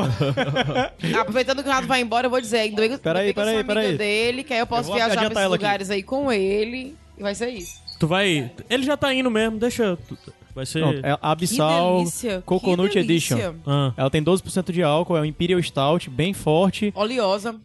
oleosa por conta do coco e por conta da, do da sensação licorosa que ela, ela passa. É uma delícia, mas é forte. É das cinco elementos, feita aqui em Fortaleza. Uhum. É uma cervejaria premiadíssima, de grandes amigos. é, grandes amigos trabalharam lá. O Wellington, que é o, o head, o head da, das receitas, é gente boa pra Eu caramba. lembrei o nome do meu aluno que A trabalhava Baeté. lá na Turati. É Vladimir. Vladimir, Vladimir, conheço. Ele trabalhou Conhece? cinco elementos, inclusive. inclusive Foi-. Pois é.